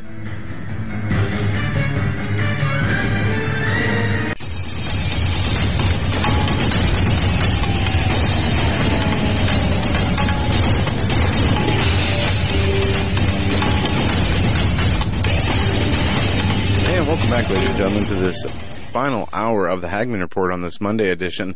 We are joined by in-studio guest T.C. Joseph. He's the author of the Next Generation series of books, and we have him here uh, at the Hagmann Studio, except for one, which my dad's lending books to neighbors, which is a no-no. Yeah, this generation series, not the next. Oh, sorry, this generation But, but, series. but I got to tell you, uh, hey Jack, if you're listening, you know if he if he knew he, he was here, he'd oh be- yeah, you're right.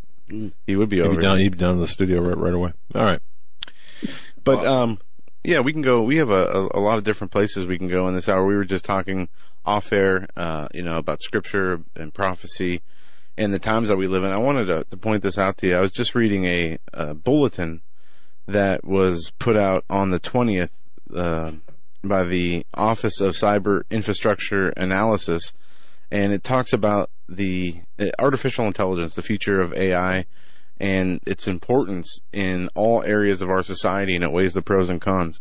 And the one of the narratives that it talks about here for enhancing uh, the future technology, it says in today's digital revolution, all businesses and employees must integrate AI and transform their operations or otherwise risk survival. AI isn't a choice; it's a necessity.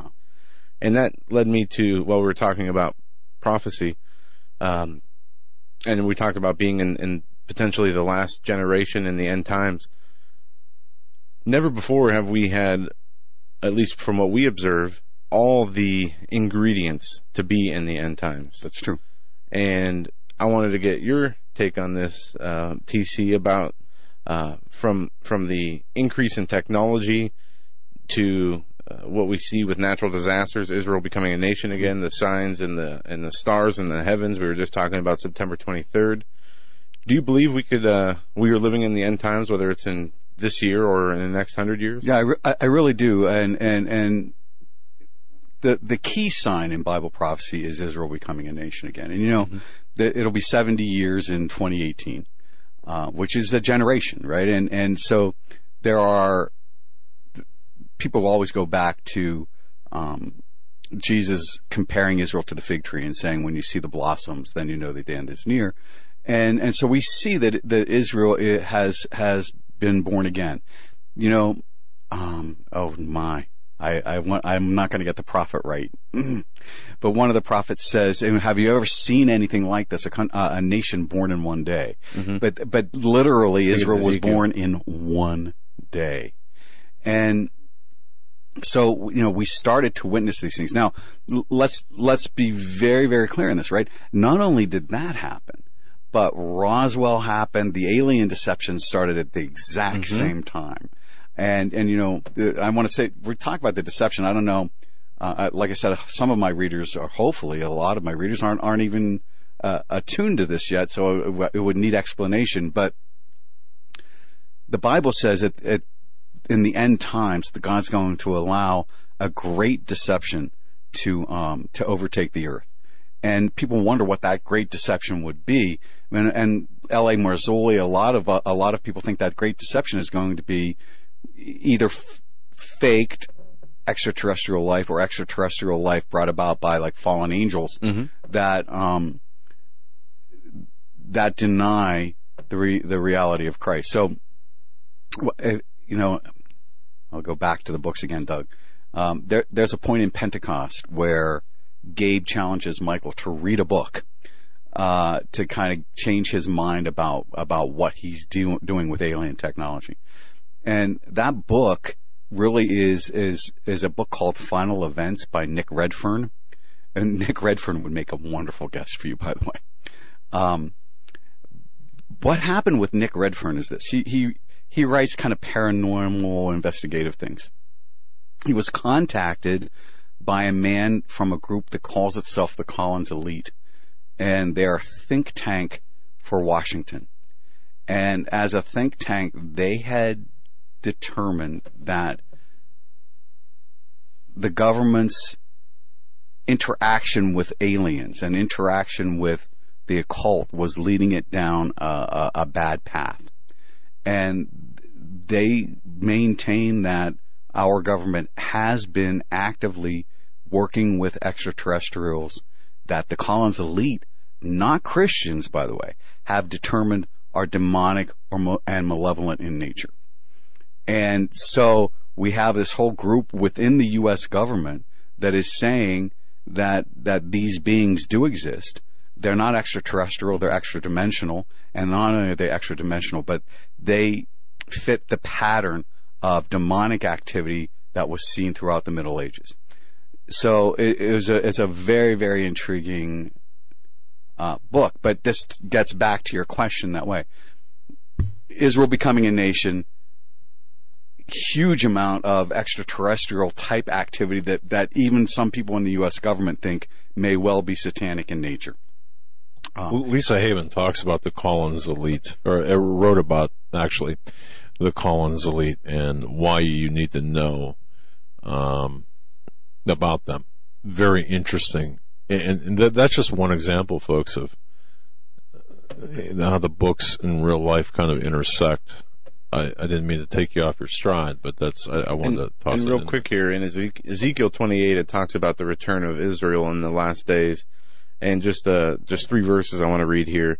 And there shall be no more a prickling briar unto the house of Israel, nor any grieving thorn of all that are round about them, that despise them. They shall know that I am the Lord God. Thus say the Lord God, when I shall have gathered the house of Israel from the people among whom they are scattered, and shall be sanctified in them in the sight of the heathen.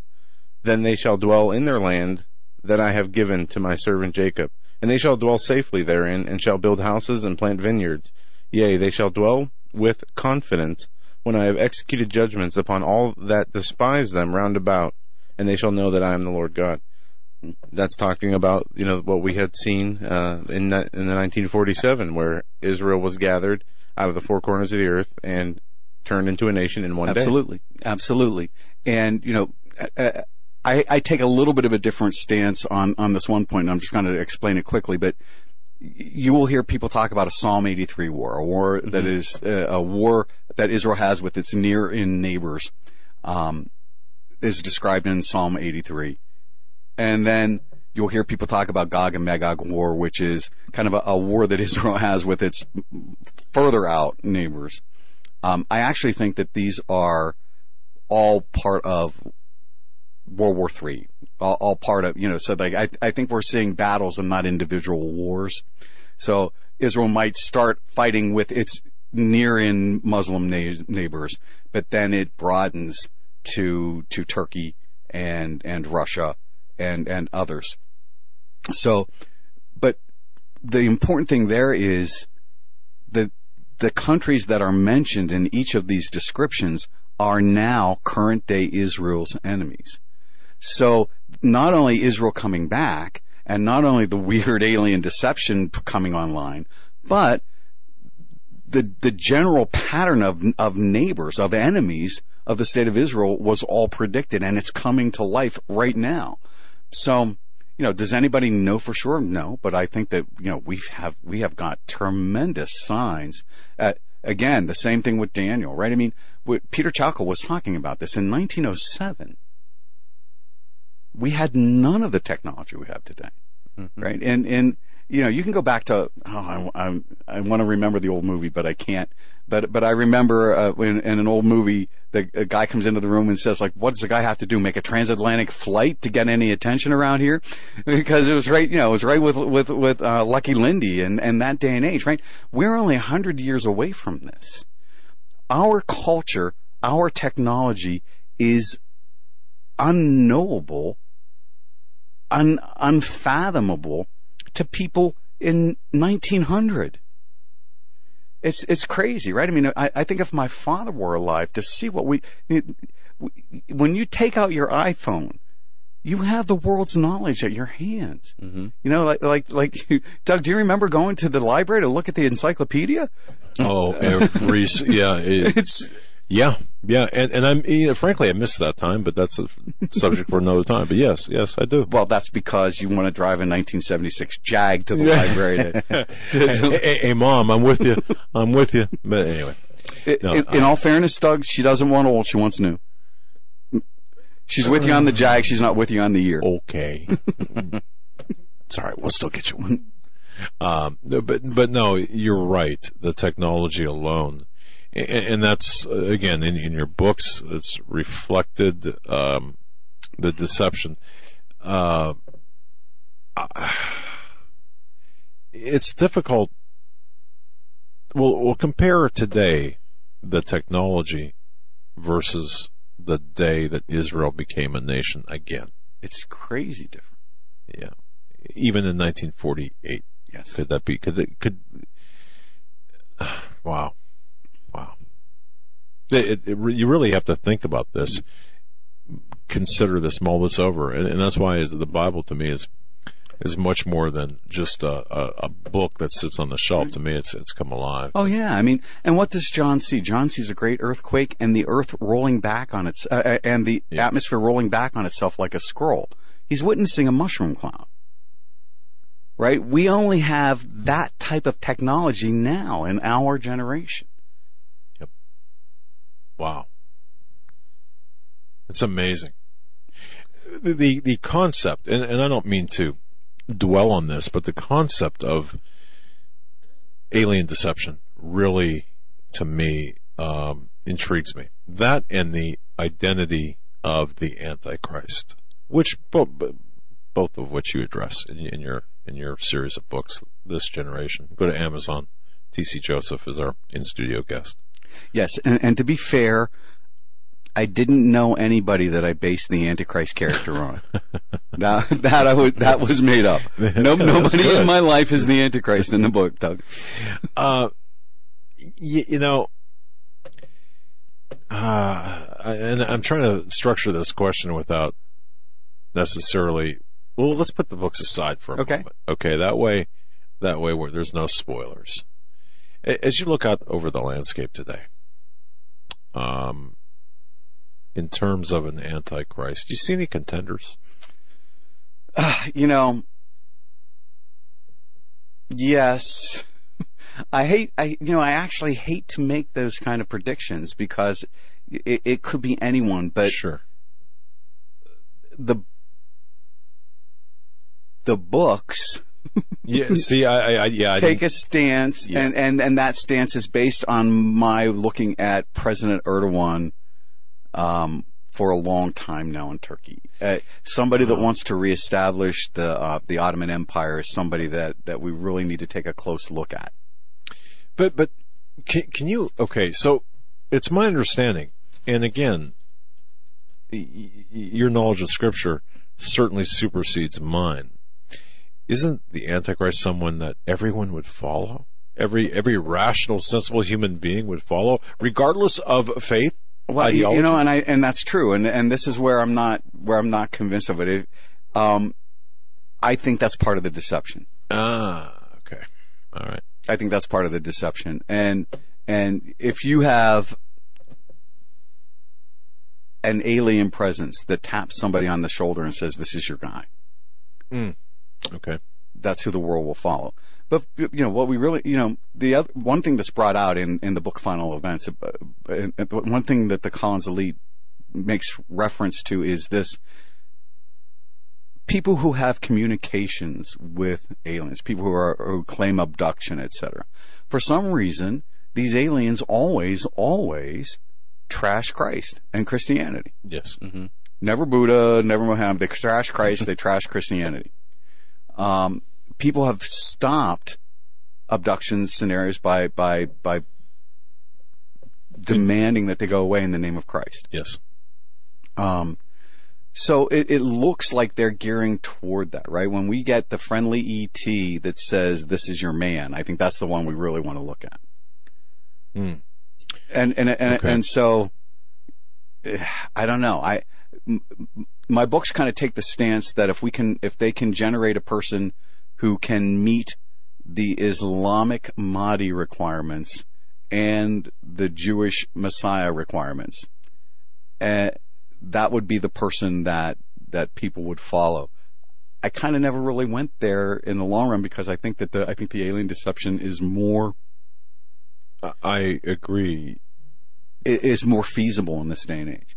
I agree, especially with that, with, with what you said, uh, especially in this day and age. I, I think that the technology that we have, um, I, I agree with that. I, I do. Uh, uh, I mean, look at. I, I hate to bring other people or, or magic into this, but look at what, what is that guy that uh, real famous guy that David Blaine. The oh, magician? Yeah. Yeah, walk on water Yeah. and Yeah. do all, all. I mean, just imagine that on, on, on a much greater scale, greater in intensity, greater in deception. Right. Mm-hmm. You know, um, just- who wow. brings people to the table and, and, and, and to to Yeah. make them want peace. Now, I honestly think that that's not going to happen easily. Uh, again, in the books, I I, I think that we need a, a serious threat to our world in order to come to a point of global governance. I, I, I think there are too many people like me who are nationalists that are that are not going to give in to global governance unless there's some kind of huge threat. Um, unless you're dead, yes. Wh- which Yeah. you know referenced earlier. Yeah. Uh, wow. Depending on the on the course of events, uh, or or the timing of the the events, which is rather troubling. Okay. But again, you know, I, Hmm. I I go back and forth on this, right? I mean, part of me feels very very privileged to be living in this time. Yeah. F- For well, I'm privileged to live in a time where they're flushing toilets. I got to tell you, I like that. I like that very much, Doug. But um, amazingly, I mean, if and and I think this is my big thing that that drives me crazy is that people don't read scripture or don't read scripture in its entirety and and and so they're missing the, I mean, what what is going on in the world today is so richly embedded into the Bible narrative that it, it, I mean, it's a total faith builder. You know, if you get out there, like, listen, you know what? I'll make five hundred dollars anyway. If you don't want to buy my books and, and and you just want to read the Bible, read the Bible. But you know, that's that's the answer. Um, I, I, my mindset, you know, I, I can't imagine anyone living through today that calls themselves or identifies as a Christian that wouldn't pick up the Bible and, and, and say, wait a minute, uh, I'm reading in the Bible what, what we're living today. it, it's hard to fathom. Yeah. Um, but we, you know, we, we allegorize, we teach people that, that the Bible is a bunch of moral plays, a bunch of moral stories, a bunch of, um, and, and, it, and it's so much more than that. It's so much more diverse than that. It's so much more rich than that. Oh, it is. And I mean, some people, I believe, you know, will read it or hear the stories and say, well, I've heard all the stories and I've read it. Uh, I don't need to read it again. But, you know, you can read it a thousand times and each time you read it, Absolutely. you get more out of it. The, uh, the, the teachings change with your level of spiritual growth it and is a living book. It's oh, a living very book. much so. Yeah. And, you know, for, uh, this generation and, and, you know, just really with the, we talked about the increase in technologies from the accessibility of, of entertainment, whether it's, uh, you know, looking on your computer to your phones to your TVs, people for some reason gravitate towards, they'd rather listen to people commentate on the Bible rather than reading the Bible themselves. Absolutely. Absolutely. I mean, I would rather nobody listen to us and read the Bible instead. We have too many sources in this world. Um, you know, people are, are listening to what's on the news. They're listening to what other commentators say, what other, you know, preachers say. When there is no barrier in between yourself and the Lord, you can get that information firsthand by reading the Bible Right. and prayer. And that's how everybody should do it. And then with that discernment and understanding, go out into the world and uh, discern what's going on rather than being told what's going on. Uh, or you know, hearing opinions from the. We have too many people that talk, and not enough people who listen to the Lord. Absolutely, absolutely, and and and the answer to that is because it's easier, Mm-hmm. right? It, like you know, I can't read the Bible on the treadmill. I can listen to you guys on the treadmill, and that's fine. I listen to you guys on the treadmill, but but you know, people are we keep people so busy these days that they they are apportioning their time into smaller and smaller and smaller and smaller segments. So they want the sound bite, and and really true good Bible reading comes from relationship with the Lord, right? I mean, you can read it and it can be dry as toast, but it's really, it's really letting the Holy Spirit shine through it and enlighten it that makes it into something, you know, I, I, I really do honestly believe that, um, uh, let me, let me just step back for a second. Um, I was telling Doug and Joe this last night and John, um, this this man that was the good looking priest uh, challenged me. He said, like, you know, you love scripture so much. It'd be good if you could kind of put down in a book why you love scripture. And it'd be something we could give to people and and so I have a I have written a book called The Challenge um, that's sitting on the shelf, and I, I I I probably need to go over it one more time, but it's the whole idea of the challenge is to entice people to to to read the Bible and start looking for these uh, wonderful wonderful connections, um, and well, I'll just do one. We we started this last night at the table, but I I did take the time to look them up today. Every little thing, right? When people will say the Bible is just a bunch of begats, okay, if you really really start to study and you really really start to look at it, from Adam to Noah are these generations, right? It's Adam and then Seth and then Enosh and then Canaan, Mahalalel, Jared, Enoch, Methuselah, Lamech, and Noah. Okay. But when you translate those names to what their meanings are, right? So those are the Hebrew names.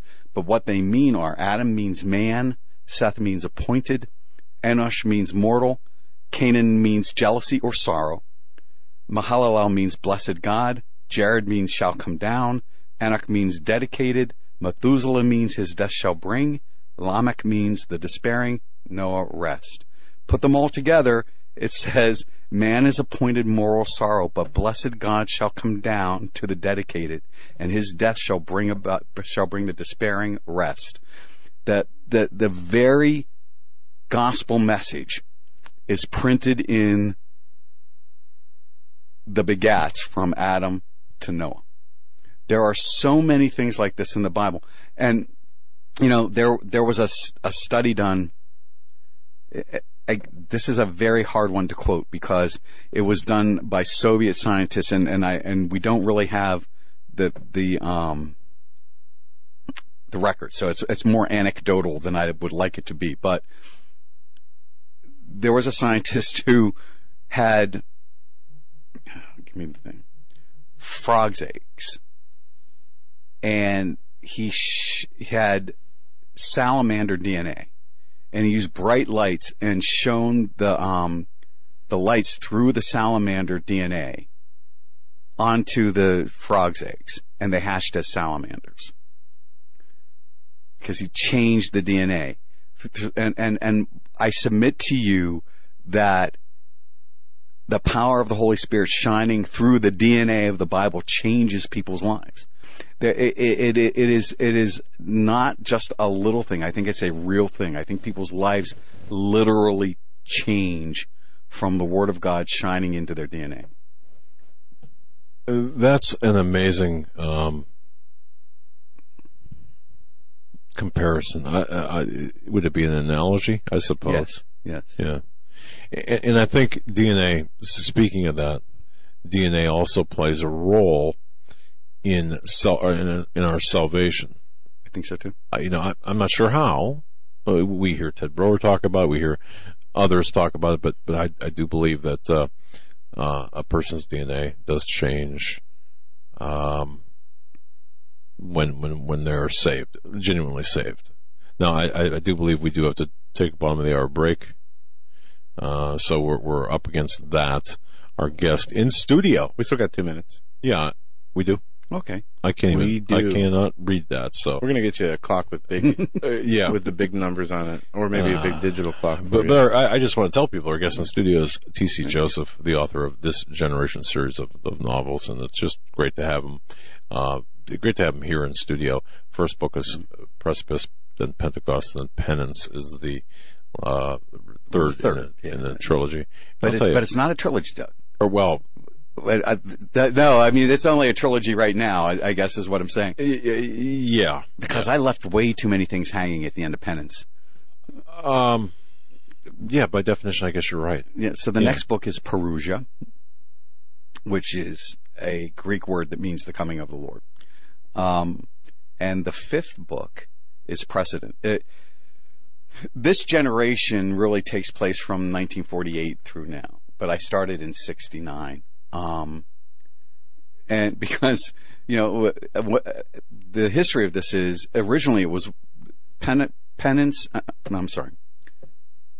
Precipice and Pentecost were one book, but it was one nasty long book.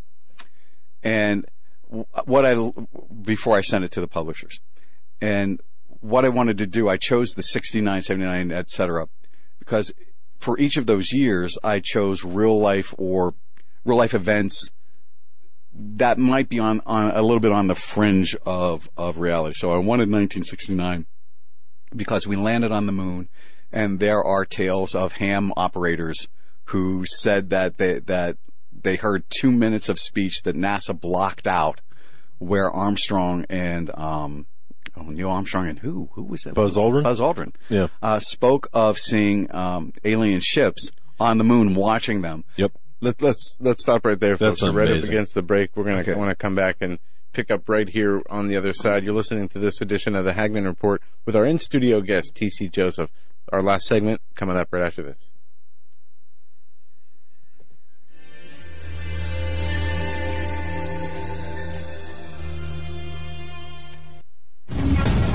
Visit HagmannReport.com for the news and articles that matter most. Stay tuned. We will be right back. shall be great tribulation, such as was not since the beginning of the world to this time, no, nor ever shall be. Uh, folks, I'm going to direct your attention to masterpreps.com. Masterpreps.com. Wow. Uh, masterpreps.com, uh, the sponsor of our show, masterpreps.com. That's masterpreps.com. Take a visit there. High quality items, made in America items. I mean, anything, everything you could possibly want from uh, cooking uh, utensils, uh, cooking frying pans. To, I mean, it is, it'll blow you away. Absolutely. Eric said, It's insane. I mean, wow, look at the products. folks visit masterpreps.com. Again, welcome to the Hagmann and Hagmann Report family, masterpreps.com. I mean, wow, it's insane. MasterPreps.com. Are you ready for what comes next? Hi, I'm Grace Gonzalez from Trading Close in the Woods. We are an American family-owned company founded and built on skills and knowledge gained from responding to 18 major disasters in the U.S. and around the world. We found that most people don't have enough food and water to survive, let alone any medicinals to save their life.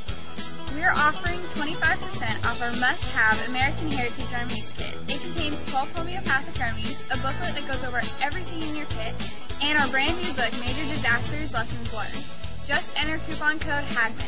In life or a disaster, you must be able to take care of yourself. You may not be a medical doctor, and your grandmother and your great grandmother probably weren't either. but they still knew how to minister to their family's health issues. And so can you. Check out our American Heritage Remedies kit at www.trainpostalwoods.com. Your life may depend on it.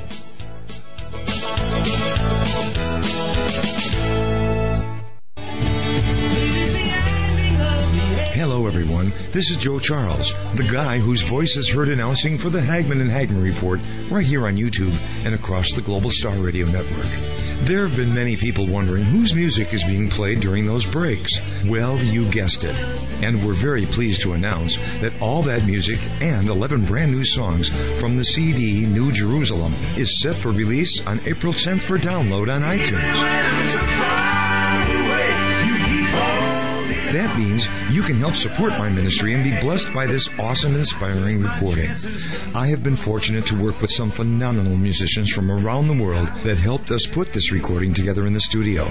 Simply go to joecharlesmusic.com and click on the iTunes link. Or, if you'd rather have a CD, we'll send one right out to you. Just leave me your email and we'll get right back to you. And thanks to Doug and Joe Hagmann for making this all possible. God bless.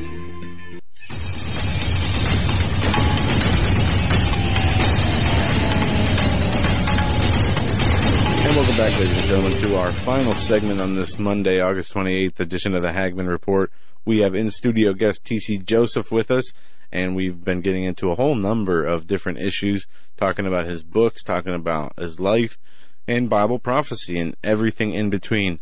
Uh, right before the break, you were talking about the astronauts, uh, Neil Armstrong and Buzz oh, yeah, Aldrin. yeah. So, um, I, I was I was saying that um, Pentecost and Precipice were originally one book, and for each of the years, I, I had, would put in uh, a little bit of copy from from events that happened in those years, and I really, really wanted 1969 because uh, it, it, you know fit into the whole alien deception thing, and there are ham operators who who claim that they heard two minutes where there's two minutes of silence in the transmissions from the moon.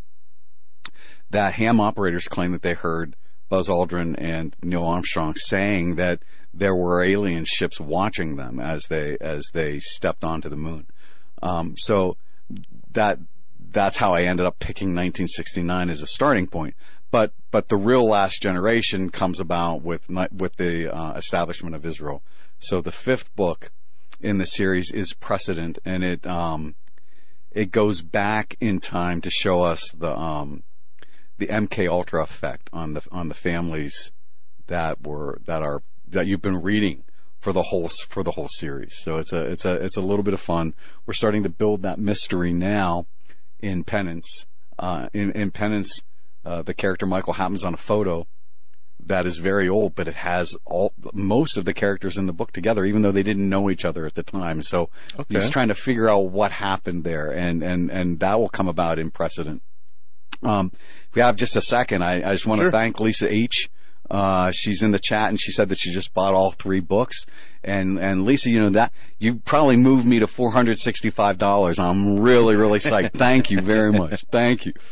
No, that's awesome. That's awesome. We got a great audience, and uh, you know they're always. Um, it's always great to have that live interaction. You know, what? and you just reminded me. Maybe I should look in my e- email here, look in the studio email, and see if anybody had sent any questions or anything. Haven't been paying attention to the email, but uh, no, it's great, and it's always. We were talking off air about the the flow of the show, the tempo, and uh, what it's like to listen versus be here in studio, and um, the Yeah. different dynamics of that. I was saying the breaks seem so much longer when you're listening. Yeah, yeah, they do. Th- th- th- that's uh, I've heard that, and, I, and um, it's interesting be, because people do say, "Oh, your breaks are way too long, your intro is way too long," and relative to other shows of this nature, they're actually shorter. So, go figure. Yes, I mean I love your intros. Although I'm an old listener, I'm a diehard. You know, in- in my mind, I always hear "Ladies and gentlemen of the jury." That's The prosecution is not going to get that man. That was a great, great bit. That was a great lead in. Yeah, we uh, that's been with us since the beginning, I think, nearly the beginning. Yeah, since wow. So anyway, I don't Yeah. know if if um I could just go back on this, if the, but the but the book precedent will be the last book in this series, and um it will talk about um the character Benny is so foul. Mm-hmm. And, and there's some really good explanation as to why he became who he did. And, and so we'll find out in precedent. It takes place in the 1948 through 1969 period. And we'll learn a little bit about MK Ultra. We'll learn a little bit about, um, what secret, uh, Chris's parents knew that caused their murder. And so, you know, like when in, in the book Penance, we're, we're looking at a photo of, um, an old photo of all the characters that was taken before they even knew each other, and they don't know how this photo was taken, but we'll find that out in precedent. I, I got to ask you: are, are, Have you gotten any blowback about the books, either from Muslims or Christians? And and I'm framing that. I'll just leave it at that. The biggest blowback. Um, my mother started to read it. She got to page 19 and said I didn't read smut before my stroke, and I'm not reading smut now. okay. so she um she also doesn't it's weird. I'm not sure if it's because of the stroke or because she's just being her. But um she maintains she can never remember the word um precipice. So she always tells people I wrote a book called Pisserette. um That's pretty funny. but but no, I haven't had. You know, I, I probably don't have the readership to have blowback like that. Um, I've had blowback from Christians. Uh, Somebody wrote on Amazon, uh, "I've been a Christian all my life, and these books aren't Christian." But I beg to differ in that. I really do think they're I do too. I mean, I would. Uh, I, I mean. I didn't mean to stop you there. I, I just. I, I see. The, and the reason I ask is because um, I don't think there's anything inappropriate in the books. Um, you know about about mom. Hey, mom, Jack. anyway, uh, uh, about the um, uh, about smut. You know, It's but we, not, we, you know. we- the book, you know, Pre- Precipice starts off with a 17 year old girl dressing up and going into a bar specifically so she can get pregnant so she can stop nighttime terrors from aliens who she thinks are trying to impregnate her. Right. And that's what my mother reacted to. And I think probably that's what the, the woman who wrote this comment reacted to. Um, you know, desperate times call for desperate measures. And in all fairness, Kim in the book wasn't a Christian at, at that point, right? I mean, right. And, and, and I think we find, a, we see a lot of characters, um, grow and, and, and, and, and some grow toward evil, some grow toward good but but there's a there's a lot of character development, a lot of character growth, and those those ones who grow toward good, we we see them repeatedly. We see characters um, making a profession of faith in Jesus, and, and and their lives being changed. So I think that's that's the ultimate Christian novel. Now, Right. it you know it's not Little House in the Prairie, right? I don't have Ma and Pa and oatmeal. I just don't have that. It's just not. It's just not what I've got. Um, and I, I don't think it would. I don't think it would work.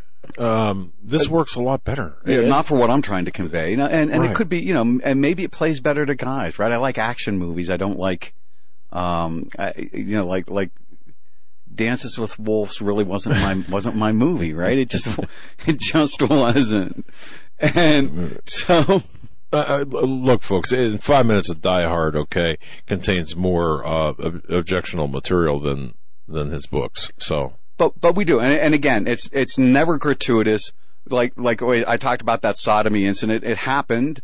Right. But it's not explicit at all. It's, it's Right. barely even mentioned. But it, but it, listen, there are evil people in this world who do evil things, yes, yes, and my evil characters do evil things. Um, and, and that's uh, that's the reality of it.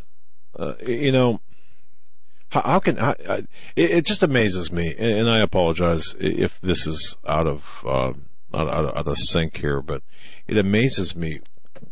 Christians can accept the beheadings of Christians, or say, "Oh, well, that's you know," or rationalize uh, um, Muslims beheading Christians, yet be offended by the material, uh, by a by a, by a curse word in a book. right.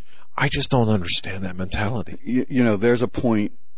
If I write enough books after the challenge, you know, there, uh, rabbis have this thought that prophecy isn't only the words that are that are written by the prophets, but prophecy is also pattern.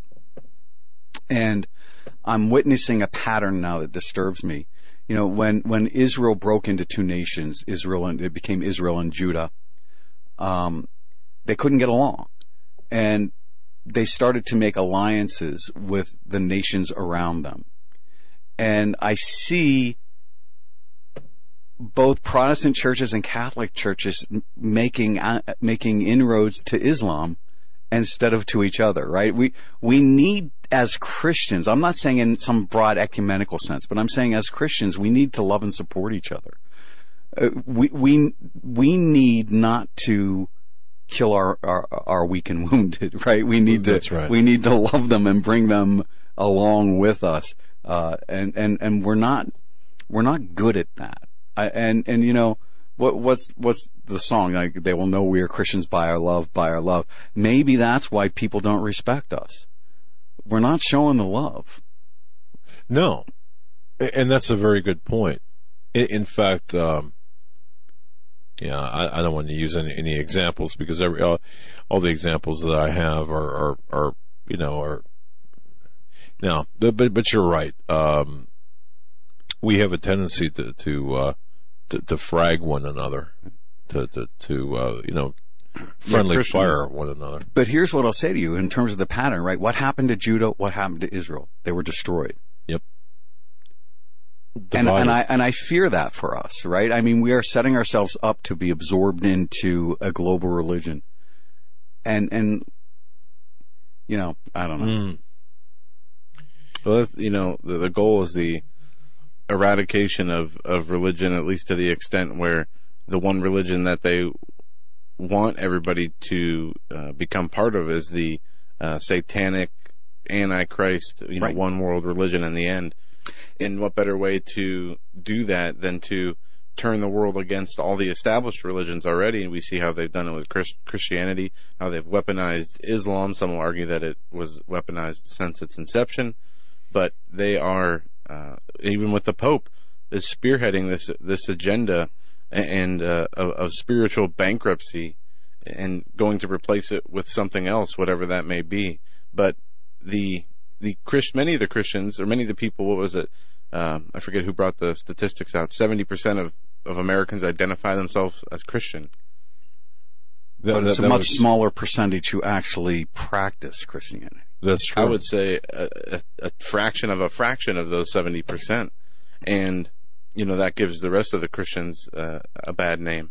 And, you know, this uh, political, economic condition and climate that we have in this country right now, it is stirring everybody up into a frenzy where people are ready to fight or, you Right. know, ready to Right. get out there and, and fight those who are causing the, the fights in the first place. And it's taking, when people are putting politics and other things in front of their faith and their religion, it's so easy to dilute your own It is. faith It is. in that way. And you know, and and we, and we hear like I I thought Pastor Langford did a great job last week where he was saying like no n- nobody's teach nobody's preaching holy living, nobody's preaching repentance, and and he's right about that, or or very few people are. I mean, clearly uh, Franklin Graham and Ann Graham Lotz are, um, but I think part of I, I, I want to say this the right way. See, I could never be a pastor. And, and, and the reason for that is somebody would say, pray for me. And I'd say, well, let me see. Are your knees bruised? Have you been praying? Uh, you- There you Because the, the reality of it is they do need to preach those things, but a relationship with Christ naturally leads you to those things. Right? If you're on your knees and you're in the Bible, you are going to come to repentance because the Holy Spirit is going to be checking you and saying, you know, maybe you shouldn't have said that. Maybe you shouldn't have done that. Maybe you need to get clean from this.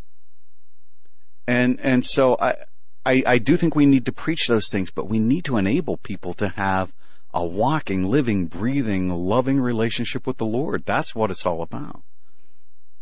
this is better than any conversation I've had after you know church services or even after many Bible uh, study groups. It's Uh, usually because it's just you yelling and, and kicking something. that's not true. but but right. Everybody in the studio is laughing because they know. Yeah. They know. Well, but but No, the conversation. I think this conversation is important.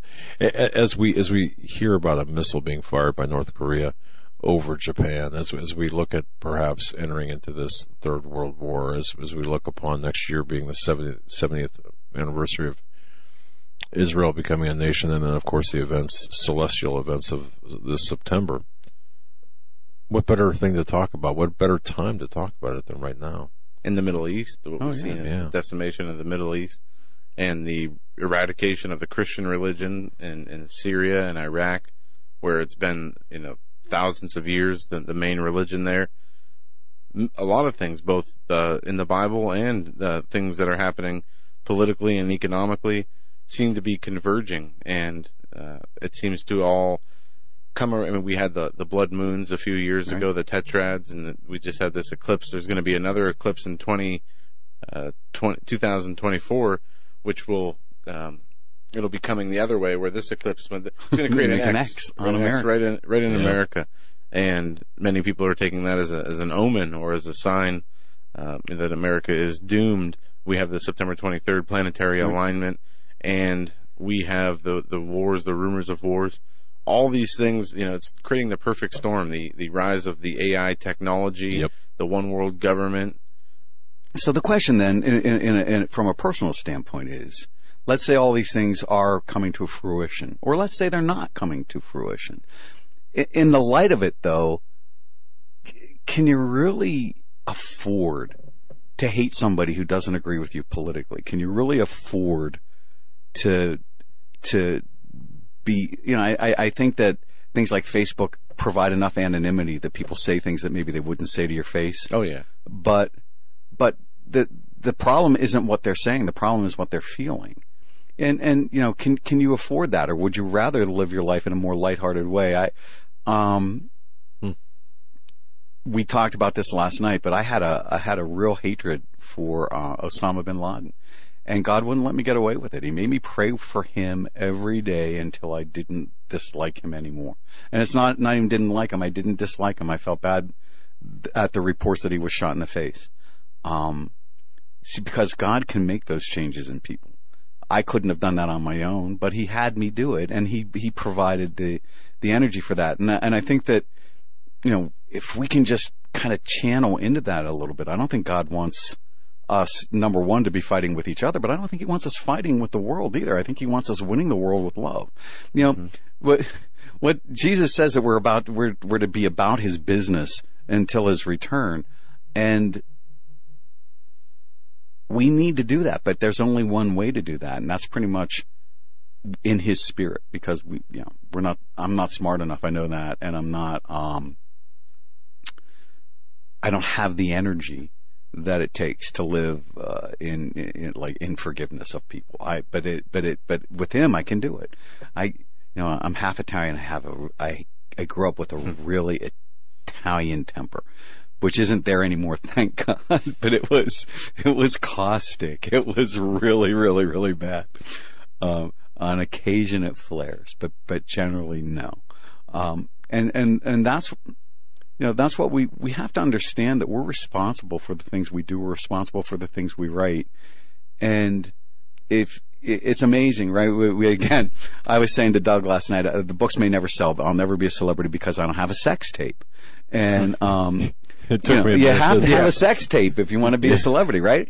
Uh, but, but it's amazing, right? These people are suddenly embarrassed by the things that they've taped. But if you actually live in, in a mindset that everything that you do is being recorded in heaven, I mean, my God, you really, really want to, you know, you, you want to hear "Well done, faithful servant." You don't want to hear "Holy cow," you know, you got in by the skin of your teeth.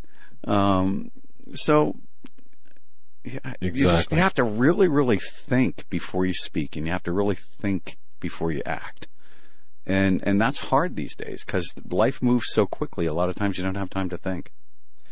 Well, real quick here, um, one area we didn't get into is the economy. We see the stock markets at all-time highs. Yeah. We know there's the uh, the consumer confidence that has grown since Trump has taken office, but we'd still have the massive uh, twenty trillion dollar national debt. We have bubbles in the housing market and just about every market, student loan, auto. Any thoughts on, on what to expect? Yeah, you know, I've been predicting a, a, a correction for years and years, and it's never come. And I'm I'm thinking that we we might not see one soon because uh, well, well, if it happens, it happens in the fall. They always happen in the fall for some reason. But um, so we might have a bit of a correction, but I don't think we'll see a five thousand uh, uh, number. But I but I do think that um, stocks are overly inflated. But I think that that is probably uh, a symptom of the the money that we've we've just pumped into the economy, right? And so the stocks are high, the stock market is high, their values are high, but the dollar is worth so much less now that it's kind of a hard comparison to make, right? I mean, we flooded the market with dollars. A dollar buys a lot less. Um, so I don't think we'll, I don't think we'll crash Well, back you down got to that right. You got that right. But that debt, what is that? And, and here's my issue on all of that. Do you know how much money $20 trillion is? Where did that go? It had to go to black ops things. It had to go to building underground, um, sanctuaries for people who are afraid of what's coming. It had to go to secret space program or something, but it, it- you can't, Right. you, it, it, it's, it, it's not going into social security and welfare benefits. $20 trillion is a significant amount of money. Mm-hmm. And we, we really, I mean, I don't know. I, I, you could do it. I mean, we can do a White House petition to, to, to ask for an accounting for all of us as to where that 20 billion went, 20 trillion went. And, you know, it might take them five years to try to an- analyze it, but wouldn't that be fun? To, to just have the American people sign a petition saying, this is what we want. We want an analysis, a set of financial statements that show us cash in, cash out, borrowings. Where did this money go? and, and even at that, even with that request, the massive uh, to drill down, you'd ha- you'd have to drill down in so many areas. I'm not even sure it would take would a trillion possible. dollars for them to have the manpower to Uh, do wow. it. but but you know, this is something that we should, as citizens, be able to ask for. Yes, It's our debt. that's true. Wow. I mean, and, and, and it's not, I mean, it's really not a hard thing, right? I mean, what, what is, what is the criteria on a White House peti- petition? 100, 150,000? A hundred thousand, I, I think. Joe, I, a hundred thousand uh, signatures, I believe. It's, it's something like that, 100,000, 150,000. You know, and, and, and what American wouldn't want to just know where it went? With no recrimination, let's just, we can't fix it till we know where the holes are. Show us where the holes are. Interesting. Interesting. Wow. Well, Joe, uh, uh, T.C. Joseph is our guest this generation series of novels. Um, Yeah, we've about got six about minutes. yeah six minutes. The floor is yours, uh, I, and I want to thank you for for being part of our being in studio. I mean, this is a treat for us, and you you- you've really made our day. And I know that a lot of listeners. I'm seeing the comments. Uh, you've really made a lot of people's day. But uh, closing thoughts. The, the floor is yours. Well, I want to tell everybody out there, you know, you, you see Doug and Joe uh, on the show, and, and, and you wonder what they're like in real life, and uh, if possible, they're actually nicer in real life. Um, they are. They, they listen. They have just been so warm and so welcoming and so kind. Um, that I, I just I can't say enough about them. They've been they've been a joy, an absolute joy, and I'm really really excited to be an in studio guest here. Um, you know, I I wouldn't say I pushed it, but I really really wanted it because I have not done a lengthy interview at all, and um, I was a bit afraid of stage fright if I just did this by Skype. Right? It, I really wanted the opportunity to sit down to dinner with you and really really just talk and get to know you, and and I really really liked what I saw. Uh, the the whole family. Um, the, you're just a really really lovely group of people. Wow. And Thank, Thank you. and, and and even Eric. Um, He is loud though. Yeah, it talks all the time, right? Uh, yeah, you know, we, we, we are very fortunate. We're blessed. We're, we're blessed to have you, um, i- consider kind of our extended family. Uh, and, and we're just so blessed to, to have this dynamic, among one another, but among our uh, guests as well. And um, wow, And you do this, you do this all over the world. I mean, this is, Yeah. I was saying this to Joe on one of the breaks and he said, actually, I don't like to think about that while we're on the air. So, but, but you know, you, you touch people's lives all over the world. It's kind of amazing, right? What you've been able to do is, is really astounding. And it's, you know, it's, it's God blessing you, but it's also you guys having a willing heart, uh, uh, to listen to Him and to, and to take bold steps. You've taken some very bold steps. on And- faith, yeah, On faith yeah. and and people have um have slapped you for some of those and and you've had to really kind of turn the other cheek and keep going and and that's that's pretty amazing too You know, as long, as long as God doesn't slap us, no you know, uh, um, and I think as long as as we remain obedient to to the calling and don't stray from that, or or don't, we just have to listen and be obedient, and, and I think we'll be fine. Um, you know, now I have to say, I, I, because I'm caring for my mother at night, I don't get to listen to you guys live, so I never get the opportunity to do this. But sometimes, Doug, you'll go off on a rant, and I want more than anything to write in or call in and say, like, Hagmann, stop speaking my mind because you're saying things that I, you know, that I really am thinking anyway. And, and, and I think you do that for a lot of us. I think you're, you know, you, you have a really good way at, of crystallizing what's going on in the news. And, and if it's anger, it's righteous anger. And, and, um, it, I think you do us a real service. Well, thank you. And one of the most, one of the greatest criticisms I ever saw about one of my rants was when, when somebody wrote, when he gets going, he sounds like Elmer Fudd. Elmer Fudd. Yeah, you know. Uh, but I thought, how true is that? Because I get like tongue tied and, and, you know, I got all this, these thoughts going and I can't really speak, uh, you know, I'm not an eloquent speaker, but, but boy, I'll tell you, I know what's in here. And sometimes it doesn't get processed well up here, but I know it's in here. Uh, but thank you for that. And, and you know, it's, it's, uh, again, the, the dynamic here is just something that the, works. The rapport you two have is really, really great. And, and, and I was talking to Joe about that. He said, you know, th- you spend so many hours in a surveillance car. you, you just, you Yeah. just, you, you really, you just get to know each other so well. And it, you know, that's a rare thing too. Um, a, adult son and father having, being able to be that close. And, um, you know, working together like this. And surprised he's still living. Well, so many hours a day. I mean, these guys work tirelessly, folks. I mean, and, and so they're in each other's face a lot, and and it, and it's it's all done very lovingly, which is pretty pretty neat. You, you know, I think it's pretty enviable. Well, thank you. TC Joseph has been our wonderful in studio guest. TC Joseph, um, this generation series, folks, please uh, get him over that five hundred dollar mark. You can do it. You can do it. Go to Amazon. Five hundred one. Come on, we're going for five hundred one. Yeah. Otherwise, you know, no. But, but but seriously, he's been a wonderful wonderful guest. He's a brilliant man. He really is.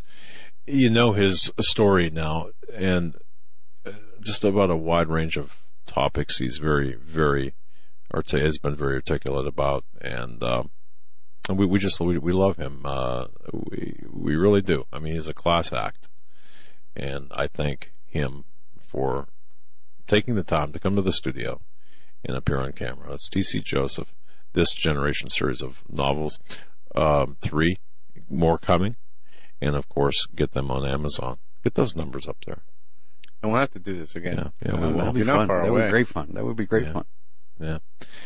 Wow. All right. We're going to be watching the situation unfold in Houston, of course, with the floodwaters. And yeah, we're it's gonna not be- over. There's this, they're, they're over. still calling for anywhere uh, from 10 to 20 more inches of rain, looking like totals around 50 to 55 inches of It's a- rain. it- there's a, another think- situation there with the that. with the there's two dams.